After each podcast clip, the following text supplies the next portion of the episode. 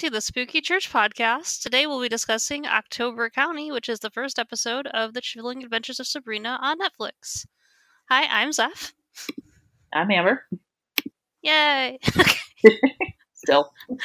um, so, on the second watch, I really didn't like a lot of this episode. Really? I still like this series and I like where it's going, but a lot of it made me angry. I was just wondering if you had anything like the same experience or you just still love it. I I mean, I think the first episode is a lot of setup and everything. It, it's the first episode of any episode of any episode of any show is really just sort of a hey, here's the characters, here's our world kind of thing. So I don't expect a whole lot from I mean the pilot. And honestly, I binged this, so I'd forgotten a lot of what what happened when in the first episode. I was actually like, I rewatched it again tonight, and I'm like, how far are we getting in this? I, had forgotten where it ended. I thought, oh, are we getting the whole way to the baptism? No, that doesn't make sense. So, I mean, it didn't induce any rage in me, but I'm interested to hear why it did in you. Yeah. Um I will say so regarding what it covered, it covered a lot more than I remembered too. Like I didn't I thought that the part that happens at the end of this episode was the end of the next episode. Yeah. It's like this is going wicked fast. I'm frustrated by things well partly it has to do with the way they handle the baptism and I realized after that mine was not handled much better. So I think I'll be interested in talking about your experience with like initiation into a religion when we get to that part. We start okay. at the beginning. yeah.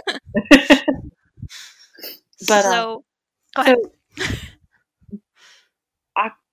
is it October County or October Country? Let me look it up. That's a good point. I think I read it as October County, but I might have gotten it wrong. I thought it was October Country because that's a Ray Bradbury reference. It is October Country. I'm gonna okay. Not exactly that important. You. I just I'm a nerd, and so you know. October Country. Yep. Okay, that okay. makes more sense too. Because it but... was one of his um, it was one of his horror works. So, yeah, I just like knowing, full of knowledge. It was a, a book of short stories, I think. Oh, okay, cool. Yeah. So, but mostly, let me yeah, the book of short stories. I think it was 27. There's one where a woman was convinced her newborn baby was out to kill her. I'm not sure if that's relevant. Hmm. I don't know. I think maybe it was just a nice little horror reference, but yeah, that makes sense now. Yeah. Anyway, okay. Well, let's continue with the actual show. Yeah. So we start I- am annoyed at this beginning, and I know it's a pilot thing, like you said, like you always have to introduce the characters, and it's always a little goofy that you're being like given too much information and yeah. it doesn't feel natural. But in this case in particular, the way we get introduced to these kids kind of bugs me because having seen it all now, they don't even act like this. There's a real attempt no. to make them feel like these cool, like basically movie Harvard kids in small town high school. And they're too cool, and I don't buy it, and I don't like it, and we'll never see them act like this ever again. No, but like you said, that's a pilot problem. But you also get the thing with Sabrina doing the whole Buffy esque voiceover at the beginning where it's like, mm-hmm. you know, one girl in all the world chosen to blah, blah, blah. So, yeah, a little, but it was a Buffy feel for me, so I was okay with it. I miss Buffy. Yeah. But, yeah, they're show. definitely not a good show, in, in spite of Joss Whedon sometimes. Um, yes. but yeah, I, mean, it's true that they don't act, but again, that's sort of a pilot thing. Although with Netflix doing the whole thing at once, I don't know why they would have the same pilot problems, or maybe they just weren't fully invested in the characters yet, weren't sure how they were going to go with that. Yeah, and I think in part, even on these things with Netflix type things where they have the freedom to break away from traditional format, you kind of get stuck in it. Yeah. And I wonder if that's kind of detrimental too, because a lot of my friends who tried to watch this show absolutely hated it and gave up after the first episode or two. And I wonder if they had thrown them into it a little more, if things more like what happens in season or in episode three onward were given a little earlier, people would stick with it. But true, but I think also you have to you do have to introduce a character. Like for me, I mean, okay, so you know Sabrina and some of these characters from Archie. I'd never watched any of them before, so you have to give somebody a basis it's sort of like the you got to appeal to everybody, but also to the fans, and it's a hard it's a hard line to walk. I think that's true. Okay, fair enough. I still think it's overdone, but it's I get it's a pilot thing, and everyone every pilot does this. I've not there aren't many pilots that I've ever really liked, so I'll forgive it. yeah, most pilots are, are trash, but I mean you're not wrong, but you forgive it because of the rest of the season. So right. So, but the for the reasons I guess since we just I just jumped into saying I hate it and didn't say what they do. They start at this really cute little horror thon where everyone is having appropriate reactions to zombies eating people except Sabrina who's just like grinning gleefully while she um eats her popcorn. I don't think Sabrina's reaction is inappropriate. That is also how I watch zombies. They're not scary yeah, I've never seen the movie, and I, I feel like maybe they're not scary, but I'm not sure that it's like fun. Well, I guess it is. They're all watching it. like, but I, I, guess maybe I'll have to watch the movie. But I'm just like, is why is this making you happy? It's fine not to be scared, but this seems an odd reaction.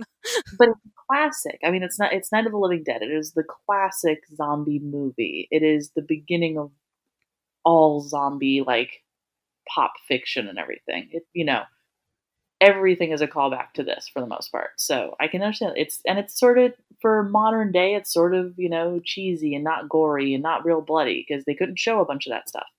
Right. So I'm with Sabrina. Yeah, I find that she just enjoys it.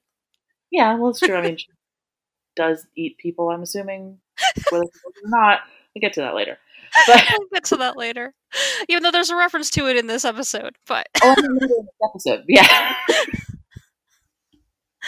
um, yeah. Oh gosh. Listen, there's so much cannibalism going on. I don't know. Yes. And it's all weirdly new to Sabrina, even though it's everywhere in her religion and in her family. Like her aunt who raised her makes a reference to eating people in this, as in we haven't had people in so long. And why is Sabrina surprised that witches are cannibals? Her aunt is like loves cannibalism. I don't know if maybe they just didn't tell Sabrina what it was. Like, you know how you don't tell a little kid what the meat is? Like, you're like, no, no, it's fine. They didn't tell me what escargot was until I'd had some. So, you know, don't tell them, and then you tell them later when they're old enough to appreciate it. When she mentions. Yeah, Sabrina. Okay. Yeah, yeah. I guess when Zelda mentions it, she does call it say we haven't had long pig in a really long time, and I wonder if she just that's what she told Sabrina they were eating and didn't explain what that meant. yeah, I, I mean maybe. oh, I'm sad for Sabrina. Okay. so they watch the movie. They invite their teacher to come discuss. Well, Sabrina invites their nerdy, shy teacher to come discuss it with them at a coffee shop that looks like the coolest place to hang out, and I want it. And the teacher in this says no because she has to grade papers, which isn't yeah. quite the same as saying no, that's super inappropriate. What are you doing? But I still appreciate that she says no because I feel like there's too many shows where the cool teacher does want to hang out with the kids, and that's not cool. Don't do that. Kids don't hang out mm. with your teachers. No, it doesn't mean good things if an adult has nothing better to do than hang out with you. No, it's it's weird and never goes well, never ends well for anyone. So don't do it. Don't do the thing. yeah. But I also like she was so, so sweet, and uh, I would miss her if we got to know her better. But eh, you know, and isn't it the place they're going? What is it called? Doctor Cerberus's? Yes. Which I find adorable. So whatever. So adorable and like covered in classic movie, horror movie, the sci-fi the things. Town, the town is very. I mean, I know it says like the town was it Greendale, the town that always feels like Halloween. Yeah. But they're really invested in their horror, you know, atmosphere in this place. I'm I'm fine with it. Yes, I would live there for sure. yeah. Although I do have a problem, and this is weird and unrelated to the town, but why does everybody shorten Sabrina's name? Why does everybody call her Brina? Unrelated, but it's annoying. I'm just you know, air that grievance and move on. Okay. they go and they discuss it and have their cool like Harvey is just watching a movie and everyone else is talking about how it's metaphors for socialism and the breakdown of the family and I, I don't even know. Harvey Harvey just got into the club because Sabrina's there. He doesn't he doesn't think about it that much. It's not his thing. He probably has something else that he's into. It's fine. But Susie's enthusiasm for how this was a metaphor for the Cold War thrills me. It delights me. I'm not sure I agree with her, but it delights me. It does. They're they're very cute, and I'm glad Yeah. I'm glad you said Harvey's just along, like kind of along for Sabrina, because I got the vibe that they were supposed to be lifelong best friends, but maybe that's just because I'm seeing it from like the view of Archie, where that's kind of the case. But then Yeah. Harvey bugs me because he doesn't fit at all. He doesn't get in with their like deep discussion of the movies. He's very confused. He's just like, I thought we were watching zombies. I didn't know it was about socialism. and like, I I mm. can deal with it if he's not like everybody's friend and he's new to the group. And I like then that everyone just accepts him, even though he has no idea what's going on and no connections here. And it's you know, he could have been, you know, it's a kid that grew up with them and everything. It's just he's not into that. I have plenty of friends I'm not, they, they are not into, they are never going to sit here and analyze comic books or TV or anything like that because it's just a show. So, you know, and he's there because Sabrina's there and he's an idiot. I don't know. I love Harvey. I have a fun good. theory about Harvey, but I'll wait for it. Okay. All right.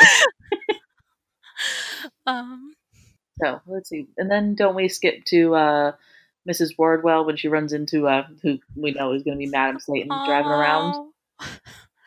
But the uh, I liked the music choice. You Yes. know, the it was a Creedence Clearwater Revival, Bad Moon Rising. I love her jamming along with it in the car. She's so good. Yep. Yeah. Michelle Gomez is amazing, and I love her in everything all the time. Again, I, I think I mentioned this before. I have a hard time looking at her, and she's a great actress, but I have a hard time looking at her and not seeing Missy a little bit True. because it was just such a great part. Yes. But that's a me problem. oh, yeah, but she's very sweet. I like the way this was shot. So she's driving back home to Greater Papers, sees a girl in the road, and like pulls over to help her. And I knew that something bad was going to happen here. Like I recognize this as being a like reference to Madam Satan in the comics, but I wasn't sure how it was going to happen because I think this teacher, like in the comic, the teacher she takes the place of is kind of a non existent person that she shows up like a substitute or something, or like a late semester replacement, if I remember right. Yeah. So it already being a teacher, I was kind of wondering if she was already a witch and like if Madam Satan had already been in the school for a while and she was actually the Yeah. danger to this teenage girl. And I was just like it was very suspenseful for me that even if I knew what was happening, I wasn't sure how it was going to look. Right, and there's that. And I know the first time I saw it because there's always the the horror ghost stories of like the Phantom Hitchhiker and everything like that. So I wasn't sure if not knowing about the whole matter because this was before I'd even read the comic. You know, not knowing if it was going to be that the girl was a ghost and then somehow that was just a spooky bit of what happens around Greendale. But uh, so not expecting the uh, murder and replacement thing. So it was a bit of a surprise for me, but still. And I think how she calls her, Mrs. Wardwell calls her house a cottage, which makes me always think of like witches because you know you have the little cottage in the woods and everything like that. So Yeah. fitting, I thought. And she, I feel like there's more to Miss Wardwell because, okay, granted, Greendale has its whole witch history thing, and it's kind of part of their Yeah. tourist deal. Like, they're kind of a mini Salem. But Mm-hmm. when the girl, she says something about, like, the, the girl says that the woods attacked her, and she's like, ah, yes, the Greendale had its own witch hunt, and there are witches in the woods, and blah, blah, blah. And she's like, how do you know about this? She's like, oh, I'm a historian. I teach history at the local high school. Like, that's an explanation. Right, but, but the, I mean, I guess it's sort of like you, you know, you have the local urban legends maybe or something like that, and she's just into it because she's the sort of spinstery character, so she's the she just knows all these weird kooky things and likes to break it out and everybody's like huh that's weird but we don't talk about that thanks Yeah, that's true. I mean, places I've lived, I did used to like collect ghost stories of the area, and I could tell you like, oh, that place is haunted by this ghost, blah blah blah. And that's, I guess, not a super common thing. But if I lived in a place like Greendale that had a much more interesting ghost story attached, I would have learned it. I would talk to everyone about it. I'd be like, let's go to the woods and like try to pick up some ghosts. I would be dead. if I lived mean, in Greendale, I would be fair. eaten by witches immediately. I'm sure in Greendale they, they raise the kids and like, no, no, no, no, you can talk about it, talk about it quiet, but uh, we don't go into the woods. Don't, don't do the thing. we losing kids out there. Stop it. Don't do it. I don't But, um, yeah. The whole, I, I the the whole Madam Satan in the woods thing. Like, do you think that she was just saying that the Woods attacked her to make an excuse for her injuries, or did the Woods actually like attack her? Well, I feel like anything she says is super suspect because she's not actually an innocent little girl that got attacked. She's actually Madam Satan. but Right. I feel like it's so weird for her to be that straightforward anyway and say like the woods attacked me unless she's tr- But it's it would be easy enough to say like because okay, so Miss Wardwell was asking her, did, did people attack you? And all she needs to do is sort of keep her off balance until she decides what she's doing. Or I mean, if she hadn't said, "Hey, I, I work at the school," because I kind of get the impression Madam Satan knew what was going on anyway. But like to just say, "Yeah, some people attacked me," and then Miss Wardwell gets up to call the police and she stabs her. Like then, like the whole maybe it's just for the spooky factor, I guess. But the whole having to say that the woods attacked me thing didn't make a whole lot of sense to me. yeah Interesting, but not sensical. So, yeah but that's just me. And then the question is, but where did she get the injuries? Because she was slightly injured, or the, at least that body ooh was. ooh theory okay Okay. so people do like later in the series people do kind of go missing because of witches and there are probably Mhm. dumb kids like me who just wander into the woods she might have actually just been a teenager who wandered into the woods like betty and veronica did in the comic and she Oh. might have been attacked by the woods by and actually by like miss satan or madam satan just jumping her but Right. so she's telling the truth in the place of the teenager that she killed Oh, and no, that makes sense. That also sort of ties back to the comic because doesn't she steal a girl's face in the comics? I think so. I mean, I know it's a different sort of character, but okay, that makes sense. I buy it. All right, that's what we're going with. yeah, we're just solving all the questions. But um, and my other thing was with this was like, did you seem to be really mad about the whole Edward thing? Like disproportionate for somebody who, at least as far as we know in here, is just here to do a job and doesn't actually have an like investment in the whole Edward Diana problem. Yeah. And especially since like if she's here for Satan and Sabrina is special and chosen and this was all a thing that was agreed on, like Yeah. She can't be mad about it, you know? Like this was the plan. Unless she is Yeah. mad because she's being replaced or like because Sabrina's the special one now. Like, hey, why did Ed- Edward get this special privilege? I've been working for Satan for like ever, like centuries. Yeah. I don't like this special girl.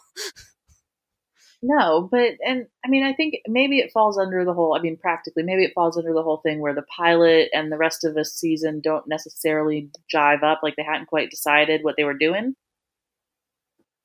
But it just didn't make a whole lot of sense. She's that angry about it, but also her whole goal there is to get Sabrina to sign the book so she can go and take over hell. Not Sabrina, Madam Right. Satan. But But I think she says that in this episode. Like she talks about like right after. Yeah, yeah, yeah, yeah. Immediately after she takes over Miss Wardwell's body, which okay, first of all, I love that Miss Wardwell already apparently not being a witch as far as we know so far, has a name uh-huh. straight out of like a witch school book. Like Miss Wardwell definitely teaches charms at the Mildred Hubble school whatever from Worst Witch. but anyway, when Madame Satan takes over her body, she like immediately says, "Okay, I'll collect Sabrina for her and get her to sign the book for you, or something like that." So she's already here for that. That's established, and the anger is kind of weird. But I will buy that maybe they weren't quite like fully decided on how that was going to go. it's established that she's there to make sure that Sabrina signs the book, which means that Satan or whoever is aware that there may be some complications down the road with this plan. Yeah. But like the rest of her motivation isn't established because you don't even get what her real name is until like the very end of the season, I think. So, yeah, you know, I, I think some of it's just that they didn't know what, what they were doing Okay, yet. fair, Which, again, you know, it's a pilot, whatever. It works better than a lot of shows. So, true. Yeah, they they definitely. If that's the case, I definitely feel like they still brought it together a lot more neatly than some shows that just completely pretend the parts that don't fit didn't happen. like this will never be mentioned. There's no It was all a fever dream. You did not Mhm. see that. yeah. So we get because right when she says the whole thing about I'll make sure that I bring Sabrina to you, or however she phrased that, and that's when we go back to Sabrina waking up from a nightmare. I'm assuming yeah. Seems to jump out of bed pretty fast. I didn't make notes on the nightmare, but I think you're right. I don't think we saw anything. It was just we went. It was one of those jump cuts where you go from um, Miss Wardwell, now Madam Satan, saying, "I will bring her to you, Dark Lord," or what, however. And then Sabrina, like you know, does the whole gasp and sit straight up in bed, which literally no one has done ever in their life. And then the bat. I did it once, but I was window. actually having like a literal, like you know, um, what's it called, sleep paralysis, where you're like half awake having Oh, a, nightmare. I had one of those once, Yeah. and when I woke up, I woke up like screaming and crying and yelling at my husband because I'm like, "Did you not hear me? I've been yelling at you for help with the demon in the corner for like an hour." and he's just like, "What?" what where? okay. Well, one person has woken up. I mean, I'm sure other people wake up from nightmares like that. I'm sorry. But not- yeah, and from a normal, just like everyday nightmare, not so much. I'll wake up and think about it, like, No. "Oh, okay, dreams. Dreams are good." Well, I mean, like I've I've woken up from nightmares and been like, okay, where where is that giant spider? But I've never like just jumped out of bed like that But she because I don't have my glasses on. And I think is that where she goes over to the calendar and like marks off the days till her birthday slash dark baptism. And I'm just like, go ahead. Well, like later in the morning because the bat goes through the window and then she she puts it out of its misery, and um and then it's the next morning and I think that's when so it sort of flows into it, yeah. Because she marks it off and she's counting off the days and here goes 16th birthday slash dark baptism on the really old looking calendar thing, and uh, then she goes downstairs and and Hilda is the very head kind of vibe. I love her. I love them all. I'm yeah, not gonna they're lie all good in their ways. In their own ways. And then we get what Sabrina announcing what her uh, dark baptism name is going to be. Yes. Sabrina Edwina Diana. That's all. That's a mouthful, but I don't know if we ever hear anybody else's like magic witchy names, and I don't know. I guess if it's just for ritual use, we also don't see a whole lot of rituals. But I'm just like wondering when those come into play. Right, and it could just be so like um in Catholicism specifically. So you get to choose a patron saint's name when you're confirmed, and but and you don't you use it on like official documents and stuff like that. And it's really more of a like giving you a connection to that particular saint, but you don't go around calling yourself that. The priests don't call you that oh. or anything. So I'm wondering if it's more like that, like it's a name that you choose but I don't know it like she's picking versions of her parents' names, so I don't know. I don't think it's like a one to one exchange here, uh, the same sort of idea, but it seems similar. Yeah. Whereas, like, I've known like people who take craft names and like really when they become interested into like a pagan tradition, but then they do get used. Like, I Yeah. guess there's no blogging in this. I guess where I've mostly seen those used is people tend to use them maybe on their blogs then, or you know, just like informally when they're just like on forums talking about witchy stuff. Which doesn't really happen here. So I don't have there's not really a parallel and I could see it being more like what you were talking about. I didn't yeah, I didn't know that We also don't get to see a lot of rituals, so it could be that it's like your formal, you know, which, like I said, because it is used on documents in the church in some Okay. instances. It could be a part of that too, or it could be like because I tend to think I don't know that many people who choose to, you know, practice paganism, but it could be like also that you're um like it, changing your identity to a way like this is the name you were given by your parents, but you don't get a vote on that. It may not be how you feel, but you choose a pagan name to practice, or not a pagan name, but a name that you use when you're practicing witchcraft or whatever, and that's more of a identity for you. I don't yeah, know. that makes sense. Guessing. I'm just talking. Zelda's disappointment that she won't pick one of the purebred. Uh, Oh my gosh. I hate the familiar thing so much. I hate everything about it. It makes me so upset. but Zelda Okay. brings out a car- uh, uh, not even a catalog with actual pictures of the actual animals that the goblins are taking the image of. Which at least would let you Yeah. see what the thing you're getting looks like. It is a hand drawn catalog of just basically kindergartners. This is a hedgehog. And she's like, oh, a very handsome hedgehog here. How can you tell, Hilda? Zelda? It's Zelda. there is nothing. There is no. You cannot connect this to any animal. You don't know what it looks like. You don't know what you're getting. Go meet the animal. Hold it for a while. You don't bring a pet into your life without meeting it. Don't bring a familiar that's going to share in your magical work and be like a lifelong contract. This is a terrible idea. Everything about it is terrible. but That's also, really. Zelda in the comic, they get when they get Sabrina her familiar. Sabrina thinks it's a dog, Uh-huh. and Hilda makes a comment like, "Oh no, it should have been a dog." And Zelda's like, "Don't be ridiculous. A dog's a terrible pet for a witch. It's ridiculous." Zelda in the show has a dog familiar, and he does nothing. He just sits there looking so lazy. I don't. I don't even think in the first. I don't think that was a real dog in that shot. It looked very fake. I stared at it for a while, and I'm like, is that just like a statue of a dog? I, I yeah, I don't know. It was not a good. It was not good. Whatever it was. But it, yeah, I do remember that now that you say that. That is pretty funny. But yeah, so Sabrina doesn't want to get her familiar out of a hand drawn catalog. but what she wants to do instead I can't imagine. is just go Yeah. into the woods and make an open call for anyone who wants to come in and do magic with her, which is not a good idea either. like, are there any safeguards? I feel like just in general, both from a magical sense, I've heard lots of horror stories about people who didn't put up the proper guards when they did like some sort of ritual and called something evil Yeah. into their lives.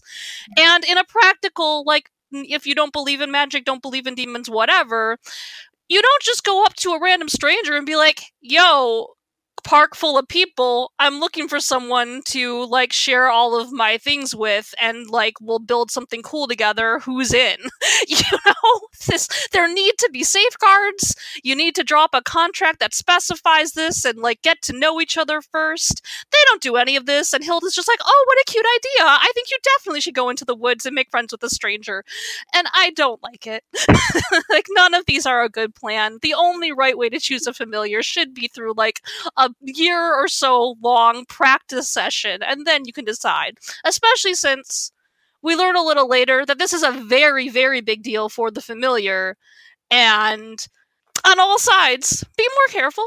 Be more careful making contracts. Be more careful doing magic. Generally don't just sign long lifelong magic sharing contracts or any sort of resource sharing contracts with people you don't know. I'm done And this, is, this has been magical law practice. What's that? no, that makes sense. But um, I don't know. Like I, the first time I watched this, I was like, okay, Salem, cute, da da da. And now I have questions about Salem. Like I'm not, I don't trust Salem fully now. Very cute, very like I love the cat form and everything. But like you just this you put out a call to anybody who wants to answer, and some random goblin is just like, yeah, sure, I'll come, I'll help. And he seems to be pretty like tough, like a, a so I have questions about Salem, but I might just be a conspiracy nut. So leave that on the table. I, yeah, I don't know about the whole familiar thing. It's like I get. I now I have more questions about the familiar thing. I didn't think about it. That. It was not. It was not well done. No, and he just like broke into her room at night. and Was like, hey, I'm here. You got the call. Here I am, random definitely- magical creature. This will be fine. but um, so but before Salem actually shows up, we have Sabrina do this thing, and then we have the weird sister showing up. yay and and it was like the woods are always like just slightly out of focus like Yes. the whole time and other places go out of focus too like sometimes when she's going to the house or like at, right after this when she's running to the school but the woods are always just like slightly out of focus and weird dreamy sort of state which makes everything seem a little more frightening and also unreal because you can't quite see what's going on like off to the side i like it a lot yeah it is very very good but I also I could never remember what the third weird sister's name was, and her name is Dorcas. yes I just feel very sorry for her. She doesn't talk a lot, and her name is Dorcas. yeah i hope she gets more interesting things to do later on because she did not get out of the first season very well No, she did not. It was it was a rough season for her. Eh, you know, somebody's got to be the bottom of that totem pole.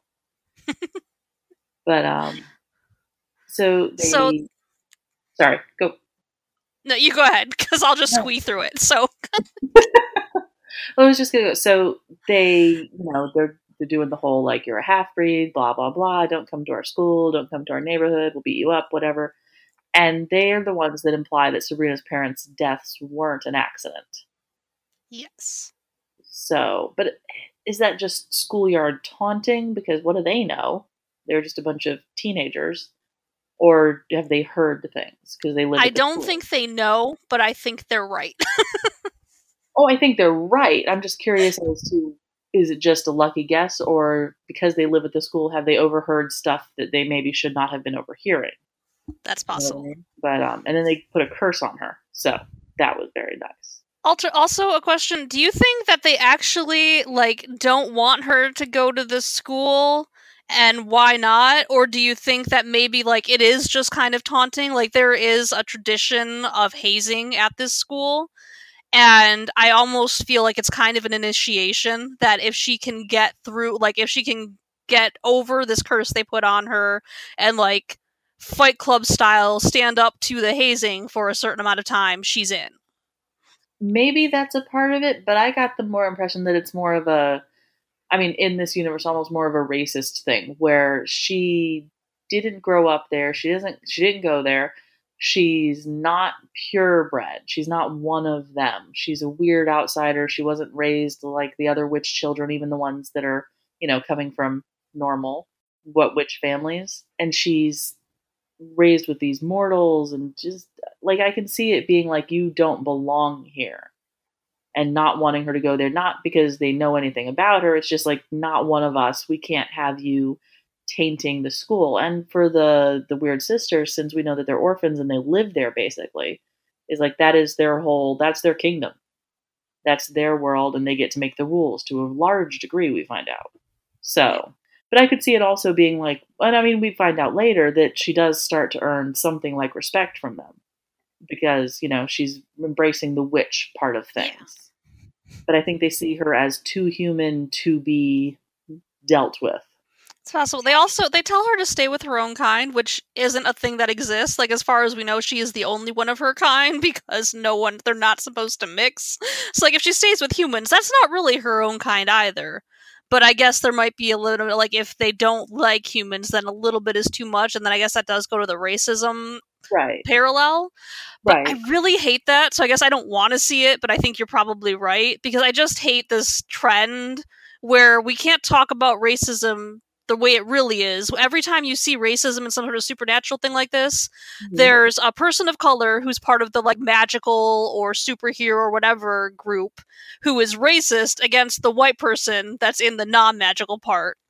And it's very frustrating to me because it's like we can't talk about real world racism like white people will only care if we're the victims and i just i really hate this narrative and i want it to stop and i want white people to stop feeling like the victims and everything You're but- not it is a thing that happens and you're probably right you're not wrong. But the problem is that there is a good portion of the population that will not see racism unless it affects them because they're like, I'm not racist. What are you talking about? I have plenty of friends who are X, you know, not realizing that they are, but you know what I mean? Like, it's, they don't see it because it doesn't affect them. And that's terrible. And they're, you know, not terrible people, but kind of terrible people. right they are acting like terrible people and if they want to be better people maybe they should stop you can't they and they're never going to recognize it and that's just it's a it's a big problem i agree with you but i also see why they're doing it. They're trying to be like hey look this is what racism looks like but it's not really helping because now you're saying well look people can be racist against these white people. Right? Okay whatever. I can't make you stop. Yeah. So no it, it is a problem. sucks, you are but you are- that is probably what they were going for. Yeah. But also will not learn. When they leave she calls them sucky bitches under her breath Oh, and it's my favorite word It is adorable. I love it. So she runs to the school, still with that hazy background kind of thing, and tries to like like if I'm cursed, wash it away kind of thing. Like not swearing that she's cursed. She's not be. I don't know why she says if I'm cursed, but sort of just trying to scrub it off the curse in the shower. But she tells Roz that she stepped in uh, poison ivy, which I find funny because even if you stepped in poison ivy, and I don't have poison ivy down here, so maybe I'm just ignorant to this, but like it would be on your clothes. So you stepping off in the shower is not going to get rid of it off of your clothes. Which I think maybe why Roz just sort of looks at her like, okay, crazy lady. yeah Well, it's also just really weird. She's like, I, I think it's because she brushes it off as soon as she sees her, and it works. Like, it's not a weird thing for someone to do, really, but it's just so abrupt, and I don't, I don't know. She's awkward. Maybe. I think Roz just knows that there's something weird about Sabrina, and just like whatever. I still like her. Yeah. Yeah. And her like washing it off felt weird. And I wonder, like, well, okay, we kind of deal with later that this didn't work, but I was wondering if this is an actual thing she learned or if this is sort of like a nursery rhyme they teach kid witches when so that if they think they're cursed because of they fell or something it's like oh here just take a shower and say this cute little rhyme and you're fine and so she's got this like whole anxious like ocd sounding so it reminds i guess because it reminds me of like things i used to actually do when i was struggling with that and Yeah. not anything that's actually effective, but just like furiously chanting and scrubbing. And I'm just like, oh, it's okay, baby, it's okay. I was see, and, I and was, she has I- bigger problems because Susie's crying, and Susie can never be crying. listen. Susie does not deserve the things that happen to her. no. She is a precious, precious child, and I love her. And we should just go find these football players and give them swirlies. I don't know. That's not actually helpful. It's also bullying, but my God. I hate them. Yes. Anyway, but I spent, I will tell you, an inordinate amount of time trying to figure out what is written on the inside of Susie's locker because I am that kind of nerd, and I'm like, it has to mean something. But I can't make a word out of it, so Aw. this is pointless. It, it's like I think it's an S H E and then an R, and that's not a word. I yeah, I didn't even see anything written in her locker. I was paying zero attention apparently, but I yeah, I don't know what word that would be. First time, n- didn't notice it. Second time, I'm like, huh, there's something in there, and I thought, okay, maybe it was like some sort of slur or something that was written in there, and I I thought I saw several different words before I got real close to my TV. I'm like, no, that's an S, an H, an E, and an R. So I think maybe somebody just wrote She-Ra on the inside of her locker, and I'm okay with that because She-Ra is an icon, and I love. Yes. I- I'm good with that. I love many. anyway, I'm cool with it. That's what's in the locker. Sabrina is a very good friend. By the way. So the terrible, terrible football players pulled up her shirt to see if she was a girl or a boy, and Sabrina goes to tell the principal, and he doesn't care. He's just like, "Well, who are they? Well, if you can't tell me, then we just can't do anything about it. And if she doesn't feel safe, she should go to the other school that's in our middle of nowhere town." Just not be here. She's not our kind. Yes. Which does sound a lot like, I guess, what the Weird Sisters are saying and sets up this, like, us versus them thing and people being misfits. So I'm willing to believe that maybe there's at least some level of not, eh, like, seriously not wanting her there because she's too human. Well, and now, okay, so now that I'm thinking more about this, and it's not that Susie and Sabrina are like equal in all ways or anything like that, but especially with what we talked about on the first, the winter solstice episode about the idea being that Susie is going to be a non binary character, especially because the actor is non binary. And it's like, not that this is accurate, but sort of exists in two worlds almost. Oh, yeah. I mean, again, really gross oversimplification of it, but it's just like not Sabrina's not fully human, not fully witch, not I don't know. Maybe this is just not a good train of thought. No, I love it. but like just sort of like we're watching some of Sabrina's problems also happen to Susie because seemingly Susie does not belong here, even though that is not true. You know, yeah. so The, like the being forced to decide when you're in this like non-binary place where you have ties to like lots of like different things is so like a Right. very relatable thing that I didn't really connect. But you are very yeah, that's true. Ah, oh, I love. Susie so much more.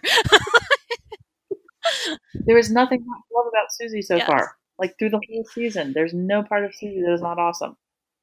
So She's we'll perfect, and boys that make her cry should like not bad things should happen to them only. And I yeah, we can wait for that. But it's fine.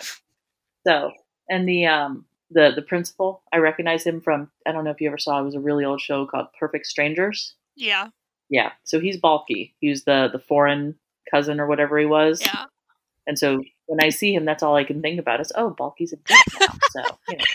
It's been a long time since I watched that. I didn't recognize him at all, but I had heard that, and like I kind of have it in mind now when I rewatched it, but I still don't see it. I'm just like, okay, I'll take your word for it.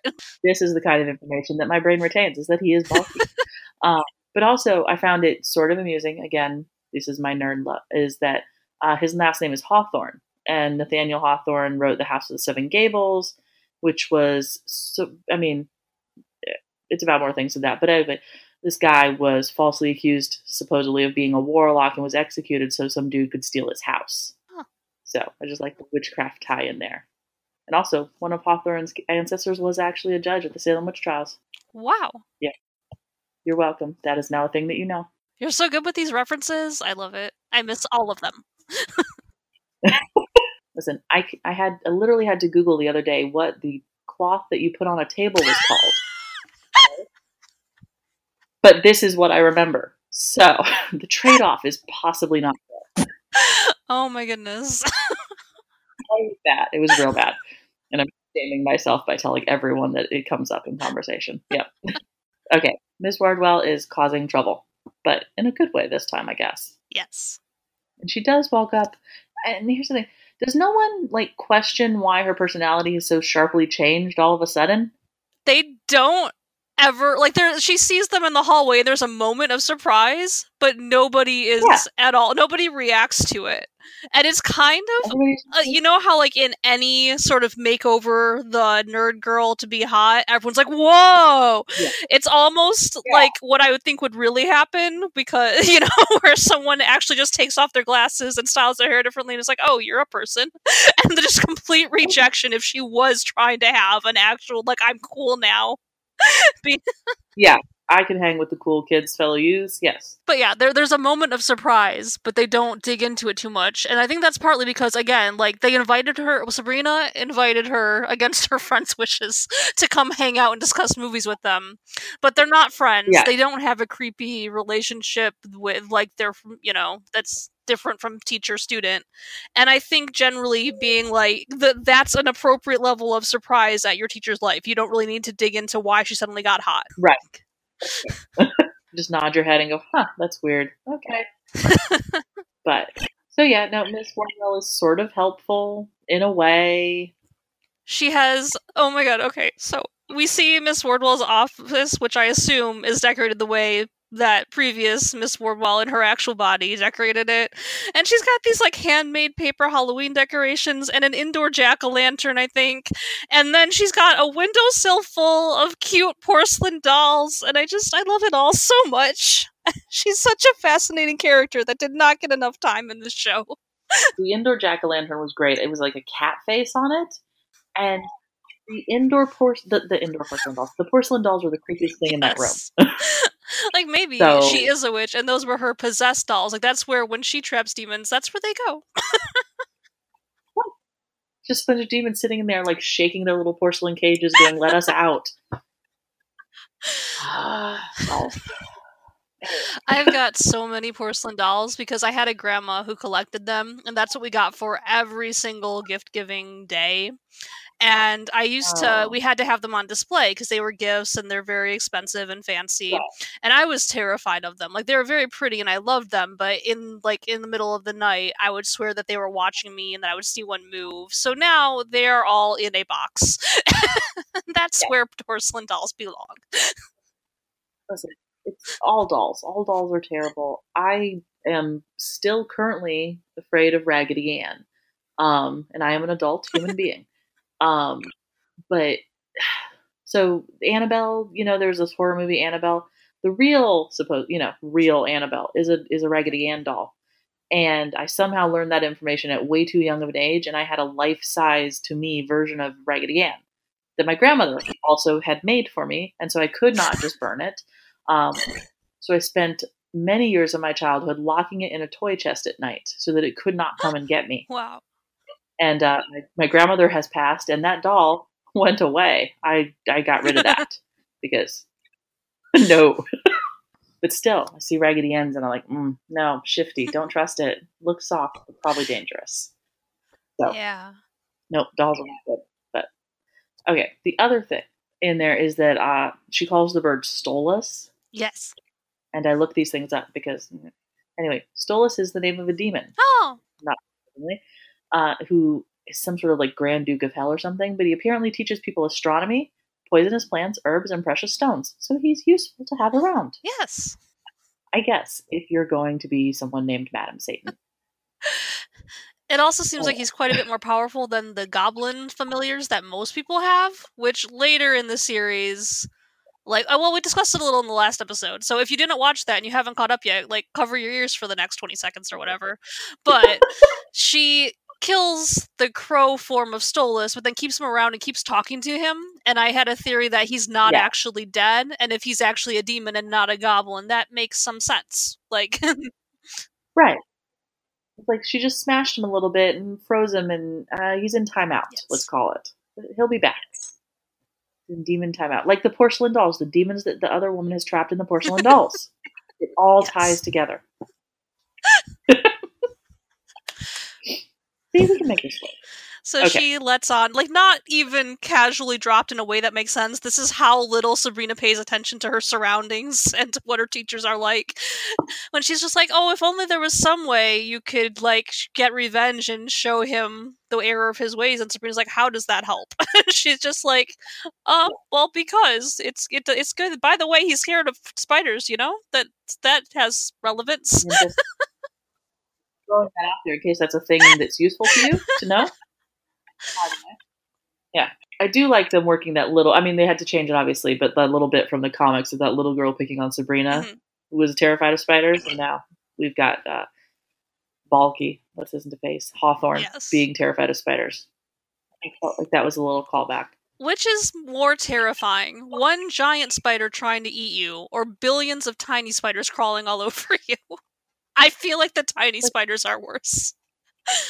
It doesn't matter. Either of those scenarios, I would scream, pass out, and then die because of spiders. Like, I'm not even afraid of spiders, and I feel like a giant one, if you escape it, would be fine to me, would just be like a cool story. Like, hey, this one time I got attacked by a literal giant monster spider, and I'm still here. Versus this one time, 80 million spiders crawled all over me, and I'm fine. I didn't even get any bites, but oh my gosh, I can still feel them. How do you get away from the giant spider? Like all I think about with giant spiders is uh, the one from Lord of the Rings, Shelob. You don't escape that without Samwise, and we do not have a Samwise. Okay, we are at a detriment here. Nah, spiders, spiders, and I have to have an agreement. They're okay as long as I don't see them. okay. Where I there's spiders where I live. It's just a fact of life. As long as I don't see them, we're cool. They form. They they they're Right. important. I just can't That's look fair. at them. So then Sabrina and her friends are talking about making a club. Well, Sabrina has this idea to make a club, and Harvey's just nodding around like, "Yeah, that's a great idea, great idea." And Roz is like, "You mean a club to topple the white patriarch?" And he's like, "Wait, what?" He's such an angel. It just sorry, takes him completely by surprise. Like this idea has never occurred to him. But I give him credit because immediately after that, she just like she gives him a side eye, and then he doesn't say anything. He just goes back to quietly eating his lunch. Like, okay, I realize that I am not the problem. Uh, that I am the problem here, and I'm going to keep my mouth shut. and they talk, and he just nods along again. yes, that is the proper response. You can be offended on your own privately, but listen. But see, this makes me think that Harvey has been at the point of one of Roz's lectures before, and he knows he knows that she is right and that he cannot win because he is wrong, and so he has just learned to accept it and and move on and learn from being around Roz and Sabrina I, I love Harvey. I do. because I'm not. I'm ambivalent to, to Harvey. I'm gonna I'm gonna be honest with you. One, I hate his name. Um, the Kinkle thing. It's just it's bad. It's bad, but he can't help it. He was born into it, and um, he develops a personality later on. So I'll give him that. But he doesn't have much to go Yes. with at the beginning. I think. But that's my own personal feelings about it. is that I don't care for it. so, um, is that when we go back to the stabbing victim Basically, that they got at the There's a quick version where the- Madam Satan is talking to herself again, mortuary? and because I don't remember what she's saying, I just made the Yeah. note. It's really helpful how she says her plans aloud to herself all the time because she doesn't have any other friends, and otherwise we wouldn't know what she's doing. but it's fine because she talks to herself. So we just have to watch her talk to herself a lot, and then we know everything that's going on. Maybe Stolas also works as a like what do they call those old things? Like a dictaphone, where she talks and he records her information. She can play it back later and rethink it. her plan. Because No. he's not, you know, helping out. Anyway, but yeah, it is really helpful how vi- villains monologue out loud to themselves. But then Hilda, oh my gosh! So they the the sisters run and Ambrose run a mortuary, the only mortuary in Greendale apparently. And Hilda picks up the phone. She's like, "Spellman Mortuary," and she's just so happy. And then she's like, "Oh dear," and just like becomes instantly sad. What? Who? Does anyone call the mortuary for happy reasons, Hilda? Why are you so happy when you answer the phone? I I don't know. I I love her and I feel sad for her that she becomes so sad and she's so empathic about it, empathetic. But the it seems weird to me that she's still so happy. Yeah. Like somehow after however many years they've done this, she hasn't learned that what they do is a very sad business. Well, I mean, everybody dies. You don't have to be all weepy about it, I guess. But she is. But- I know she's not good at following through with the plan to be upbeat, okay? okay. She tries. She means well. But yes, she is she's very upbeat for somebody answering the phone at a mortuary, that's true. I like that the idea you just had that it's a plan to be upbeat because okay, so I just I read the first while I was watching this the first time, I was also reading a book called Smoke Gets in Your Eyes and Other Lessons from the Mortuary Mm, by Caitlin Doughty. I have read that. She's so good. I love her. She talks a lot about like wanting to reform the funeral industry and make it something that's more pleasant and you know everyone does die so can we have a better relationship with it and say goodbye in ways that are meaningful to us and not so depressing and I like that. And I would like to think that Zelda and Hilda have a plan to be a much more positive funeral industry and to give people a good experience. And Hilda just starts weeping every time somebody calls and says someone's died because she's immortal and she still doesn't understand death. She has now I, I say she is hundred percent read. Smoke gets in your eyes, and she's trying to help reform the industry. She's trying to put these lessons into place. Good book. Cool. Everyone should read it. I've read that one. It's very good. I have the uh, the other one that she wrote from Here to Eternity. I think. Yeah, that's on my list for next year. Yeah, that is in my very large to be read pile for this year. More of a shelf than a pile, but whatever. That's good. Mine are just piles. I have so many piles all over the place. Technically, it is a pile upon a shelf, but that's that's details, not important. Anyway, so she's very sad about the stabbing victim. What's his name? Kemper. Kem. Uh, Kemper? Yes, which is also, again, not important detail. The last name of a serial killer. Moving. Yes, Ed Kemper is a he was a serial killer. He was not good. He was not a good person. If I look Not up who he was, will I be terrified to ever go outside again? Yeah, well, it's best if you don't. Okay. if you don't like scary things and uh, real life terrifying people, don't look that one All up. right. Yep. So she goes and tells Zelda, like, someone has died. And Zelda's just like laughs and is very, very happy because this is perfect. Because they need blood for Sabrina's ritual. And it would be better if they could also eat him. But the blood is good. I mean, they'll they'll make do. Zelda's just really thrilled when things work out. yes. She's horrible, Zelda, but I I think- her. I think she has fewer illusions about like this is what she does, this is what she enjoys, and she's just gonna do those things. yeah. She doesn't feel bad about it. And I appreciate that about Zelda. I love both of the aunts. I'm not, you know, I don't have a favorite. I love them both. They're just very different people. And I don't know how they both came out of the same family. Yes. I love them both, but I do have a favorite for sure. it's not Zelda. And that's fine. I will I will fight people if they say that Zelda is a bad mother. She's maybe not the greatest of people, but she's a good mother and I like her. and I appreciate her blunt honesty about what's going on, except for all the things that she's lying about, which we'll get to later. But And she also then they go to, when they're making the plans and the fa- the parents actually come because it's a like not a kid. I don't know how old he's supposed to be, but I'm going to assume he's an adult, hopefully because of things that happen later. Um, yeah, uh so they're meeting with both Hilda and Zelda and I was thinking at first that like Zelda's kind of cold about this. I'm not sure she should be meeting with the family. That would be probably kind of offensive and make them not want to be there. But on the other hand, they Yeah. would cry and Hilda would feel so bad for them she would just give them all the services for free, which again from reading that book, very useful. Everyone should read it. I know that is a thing Yeah. that actually happens. People will try to just like not pay their bills to the funeral homes and like cry and say like how dare you do this to me? I just lost someone. And you can't run a business that way. So Zelda needs to be there. no, but it, I think it's also people think, you know, I have just suffered one of the worst days of my life. You should have enough sympathy for me to just like take care of me. Mm. But that's not how it works. And that's obviously, these are businesses. Like you said, you can't run a business that way. You will go broke it. And I feel bad about that. Like I work in a pharmacy, so I guess I get a like a much less dramatic, but I get that like a smaller version of that on a pretty daily basis where someone can't afford medication that they need. And I hate it. And like if I was in charge, this would be free and I would give it to you now. But I will lose my job and then I will lose my house and I can't I'm sorry. it's a frustrating thing Yeah, that we are stuck in this system. Right. And that, but that's a, that's a flawed system. That's not something that you personally can be like, Right. yeah, sure. it's hard it can be hard to draw that line like because they'll like people will be understandably upset that they can't get their medication and you're the like when you work in any sort of retail setting like that you are the human face of their problem and of the system working against them. Right. and in that moment Right. even if they know it's not you they hate you and it makes you feel terrible and it is very hard to separate from that especially if you're a very emotional empathetic person like me and hilda.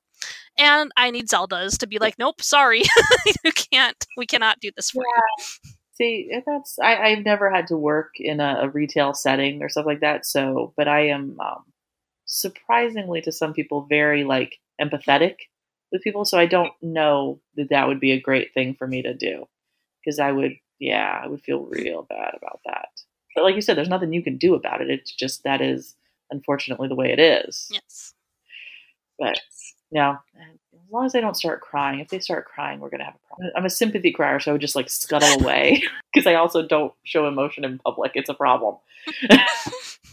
anyway, enough about me and my weirdness. Um, see, but I think that the two sisters, I think Zelda would probably be pretty good about like, if not faking compassion, just being like cool and controlled without seeming super cold about it. I mean, they've been doing this for a long time. I think she's a fairly effective liar, if nothing else fair and and they get so much sympathy from Hilda that maybe they overlook some of the things where Zelda's just like, so uh, so what did he weigh? How much? Uh, how toned is that muscle? Hmm? You know, stuff like that. Just let it let it slide. Anyway, okay, The important thing out of that meeting is we find out he's adopted, which is important later. Yeah. but we'll just Yeah. table it for now. very yeah. dangling thread for you. Yeah. Mhm. And then Sabrina takes Harvey for a walk in the woods. Well, no, they're just walking at first, and he's trying to convince her to not do this super special thing on her birthday and instead hang out with her friends because it's Halloween. Yeah. Also, and Yes. she's like, "It's not really even about my birthday. It's about what comes after." He's like, "That sounds ominous." Um, I can't say that word, ominous. and yes, yes, it does. that was not the best way to put that. She could just say it's really important to my family, but she makes it sound terrifying. because Sabrina is a really bad liar. Yeah, she's a bad liar because she stumbles through this whole, you know, oh, okay, I can't hang out with you on my birthday because it's about what comes after and becoming an adult or however she phrases it. And then she's trying to tell him this line about the, you know, super fancy boarding school that she's going to be going to all of a sudden. And she's not good at it. not good at all. She definitely did not practice that at And all. And Ambrose has been telling her to do it. So, like again, like you said last time, people Ambrose gives great life advice and no one listens, least of all Sabrina. So she was supposed to have told them that she was going away to a fancy school like months ago. And instead, it's like the she's telling him days before and not even because she wants to, just because he knows that something's up. Right, because again, she's terrible at lying. So really, the problem goes back to Sabrina and her Yes. everything. But my realization actually came later. But I think that Ambrose is like ninety years old at Right. least, right? Okay, that's part of why he gives such good life advice. He has seen some stuff. Yep. Aside from the whole, you know, reason that he's banished and trying to blow up the Vatican, he has seen some stuff. Like nobody listens to Ambrose, and it's a tragedy. Ambrose, like kind of like how I talked about my problems with the like Salem when he is actually an old man. Yeah. Ambrose is in this weird place because he's an old man who has been in this house for 75 years, who is at least 75. Really, well, really, he's like 20 something looking, so he's at least 95. But he looks like a gorgeous 20 something and he likes he li- um hangs out with Sabrina and is kind of her best friend and it's Yeah. weird because you want to treat him like a teenager but also he's very old too old to be dating people Sabrina's age for sure which is a problem we'll discuss in a later episode but but he looks very good doing it. And, um, but so okay, bring other stuff. So like in uh, go back to this Dresden Files, the wizards age very slowly. So once the witches sign their name in the the Black Book, they I don't know if they're actually like immortal, immortal, or they just can live. I can't remember if they just say they live for a very long time, like hundreds of years, kind of long. So in theory, wizards develop more slowly because they age so slowly because they can live for so long. So maybe the same is similarly true for the witches in Sabrina. Like because their lives are so long, they don't develop at the same rate as humans mentally, etc., etc. and like Which makes it slightly less creepy, and also explains why Ambrose thought it was a good idea to try to blow up the Vatican. He wasn't thinking straight because he was a Fair. teenager. And also, I guess, like, I don't know because I feel like things like having a witch high school kind of goes against that, maybe. But we don't know how old Zelda and Hilda are. They look definitely much older than Ambrose does. And I suppose if they're not Yeah. just, you know, normal human ages older, but are like centuries Right. older than Ambrose, then Mhm. It kind of makes sense, I guess. like maybe like like Well- yes, they've lived a very long time, but they don't maybe pack as much life into those years because they're not really in the world. They can't talk to mortals and they're just doing their own thing. They're very insulated. And so maybe he doesn't quite have the life mm-hmm. experience and But is oh, is mortals. more like closer in witch age like to Sabrina and Prudence and all of that than he is to the aunts. Yes. But also, it's not a witch high school. It's like a boarding school. They have like little little younger witches all the way up because some of the uh, later on, some of those little kids that died were younger. They were not teenagers during the harrowings. So it's not like, oh, you've hit high school age, here you go. This is this is where you learn the magic and the, you know, the Church of Night faith and everything like that.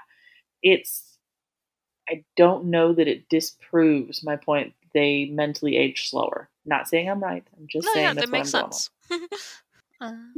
Anyway, so she tries to tell Harvey, and we get that it's her. It's Halloween. It's her 16th birthday. The full blood moon eclipse are all happening on the same night. So that's definitely not a great confluence of events or anything like that. definitely not. Just a perfectly normal coincidence. No, it, it's fine. It's fine. And isn't um isn't Halloween on one of the old festival Uh, days? Like one of the pagan holidays. Samhain? Yeah. Like neo pagans, So- neo Wiccans call it Samhain. Um Yeah. So, eh, you know, it's a whole thing. or if you're watching like Supernatural or But, any uh, kind of like co- popular TV show that tries to talk about pagans, they call it Samhain. but actual Right. witches will groan and to like talk your ear off about why that's not right. Everything is Yeah. pronounced the way it's spelled for forever. I don't know where you got the impression that it could have a different pronunciation. oh. Okay, so I do have Supernatural use it like there was some. Oh yeah. Anyway, two notes sorry. about this. so first of all, my theory about Harvey. I know it's not true, but it's the only thing that makes sense to me, and I'm Okay. sticking with it. This and Riverdale, like some people have said that they take place in the same universe. I think it's pretty clear they don't, but I think they're connected universes, and like there is a Greendale and a Riverdale in both universes. And I think maybe there's also some dimension hopping, and that Harvey doesn't belong here. I think that this world's Harvey came from like wholesome comic book Archie world, and that's why he never has any idea what's going on. And is just like completely confused by anything deeper, completely trusting of Sabrina, even when he notices things are weird.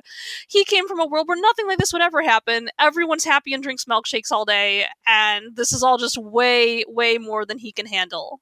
So I enjoy okay. watching what this universe does to our sweet Archie Comics wholesome boy. And also, I wonder what like havoc this universe's Harvey is wreaking on innocent wholesome comics world. And I want that fanfic. oh no. Because but there's two ways you could go with that. So either this Harvey from this world is just aware, like he's the one who hopped dimensions. He's like, no, no, no, this is this place is too messed up. He built himself some sort of portal machine and like hopped over or he got sucked through by some sort of magical accident and he's the weird conspiracy theory guy just like he sees monsters and witches and everything around every corner because that's what he grew up with and everybody's just like no you need you need to calm down you need to lay down and have yourself a nap because something is wrong with you. But like the milkshake will solve it. Yes. I like it. I agree with it. This is this is canon. This is what happened. The second more serious one is the way she describes this. So I think we're going to have a like continuous conversation about how the difference and whether she should be very upfront about her religion or sort of hold it back. And she has this idea that it's too much for mm-hmm. people to take and that everything about it is weird. So she holds a lot back. But instead of starting with here with saying, okay, by the way, I'm a witch, this is my religion, can I introduce you to it slowly? She's like, I'm doing this thing, it's called a dark baptism, and I know that sounds bad, but here. And first of all, it doesn't sound bad. It has the word baptism in it. And sure, dark is maybe a little bit ominous, but you can explain that, especially if you have first said, I'm a witch and here are some basics of my beliefs. But it's not like she said, I'm doing the annual virgin sacrifice, and I know that sounds bad, but they're all terrible people. You know, she just said a fairly normal sounding thing. and I just I feel like if she treated it as a normal thing and actually like let them see it instead of just like going off on this clinical thing, like it's really not that bad. It may sound bad, but it's kind of like a quinceanera or a bat mitzvah, and I'm gonna be a woman now, and it's just a lot. She dumps a whole bunch of information on him in a bunch of technical weird terms instead of inviting them into our her experience, and he is understandably very, very, very confused and like sort of distraught. right and that is fair. But here's the thing: is that she hasn't, um, from what I've seen, is she hasn't been able to share this. Like it would be different if, okay, so I'm assuming that everybody knew, you know, growing up that their friend that they went to the bat mitzvah for was Jewish because that informed her life, mm-hmm. you know. But Sabrina, they haven't been going around saying, "Hey, yeah, we're not even just saying like, okay, we're Wiccans," or you know, making it something that they could understand it's been a secret this whole time. She's been raised with a we don't tell people, we don't tell mortals, we don't inter- we don't interact with them in that way. So it's sort of like she was raised in a cult. Yeah. And now trying to explain that okay, I'm in this cult that you've heard bad things about, but it's really not that bad. And she's trying to panically like explain it, but she can't explain it because she's never had to explain it before. She's never she's never had to articulate what this religion is, what her family life is like to someone who doesn't know it already. Yeah, that's fair. And I get like kind of related to other things. She doesn't seem to know much about it. So I was saying like she should introduce him to the basics, but we don't right. get a whole lot of like clarification that she even knows the basics. She seems to be very outside of this. She doesn't know their high priest. It doesn't seem like they're going to witchy church or anything. She has very little grasp on what this thing is she's actually being initiated into, which is my biggest problem with the episode. So, it, fair. She doesn't know how and, to explain it because she I doesn't even know how to explain it to herself. no, because that's and you get that when I mean later on when she's talking to them about hey after she has the end of this episode, you know where she isn't sure why she has to be kept pure for the Dark Lord and why why does he get to say you know, none of this seems to have been explained to her. And I'm wondering if, because I don't know, we don't get, I don't think, how often like the Church of Night meets to have like whatever they would call it, like a black mass or something like that. So has she, do they not meet that often? Is it more of like a home church situation where everybody just does what they do in their own household and meet up for large events? Or is it that they've all been meeting every week, you know, Wednesdays and Sundays and whatever, and she hasn't been going because she's not fully a member yet. And the line because she's the mortal witch thing is keeping her like I don't I guess they don't have Black Night like Black Night. Um, Church of Night Sunday school, I'm guessing. Or have her aunts just kept her from it for some bizarre reason. Right. Well, I mean, I guess it's kind of like how I would I'll, later. I'll talk about how I was confused about whether this witch school was specifically a high school or whatever, because it seemed like that since she's never been there before. But then there are children, like much smaller children there. I guess it's possible Right. that because she's half human, she wasn't allowed into that, and so like had she been born a like normal full witch, they'd have been going all the time, and she would definitely know who this was. They would have at least done like yearly celebrations, but because she wasn't a witch and wasn't initiated into it, she hasn't been allowed and doesn't know him. Okay, And I and I mean, and admittedly, I'm looking at it through just my my background. and Everything is like so in like the Catholic Church or like the Lutherans where I was born into. You're baptized when you're a baby, and you- you don't get you don't get a vote. You don't get to choose. Like later, like in some Protestant churches, they say the age of accountability, whatever it is, seven or something, where supposedly at that point you're good enough mentally to choose. So like I'm wondering if because so it's sort of like she was the product of a mixed religious marriage, let's say. So parent one parent's Catholic, the other parent is Protestant. And so they decide not to like they baptize the baby but don't finish like they don't catechize them or whatever and then they have to choose later and go back and do all this stuff that everybody's been doing since they were little kids because they were like fully solidly into that specific church. So I'm just wondering if it's like a material issue is that she's half human and that's a big enough divide that she can't go or if they're not they're not sure she has to choose because she wasn't born into it like of a you know equally satanic set of parents. Yeah. I don't know. That sort of petered off explanation wise, but I'm just not sure if it's a yeah, physical issue or if it's just a theological issue. So anyway, so yes, but so did we cover that she wipes his memories because he panics? yeah, we did not yet. So she can't explain it real well because again, she's never had to explain it, and she probably doesn't understand it all that greatly herself. And uh, yeah, she wipes And- out Harvey's memories. And uh, again, I know that you mentioned that that has consequences in the the original show, the funny show. So now I'm just imagining like how many how many times can we do this before something goes horribly wrong and he starts like glitching.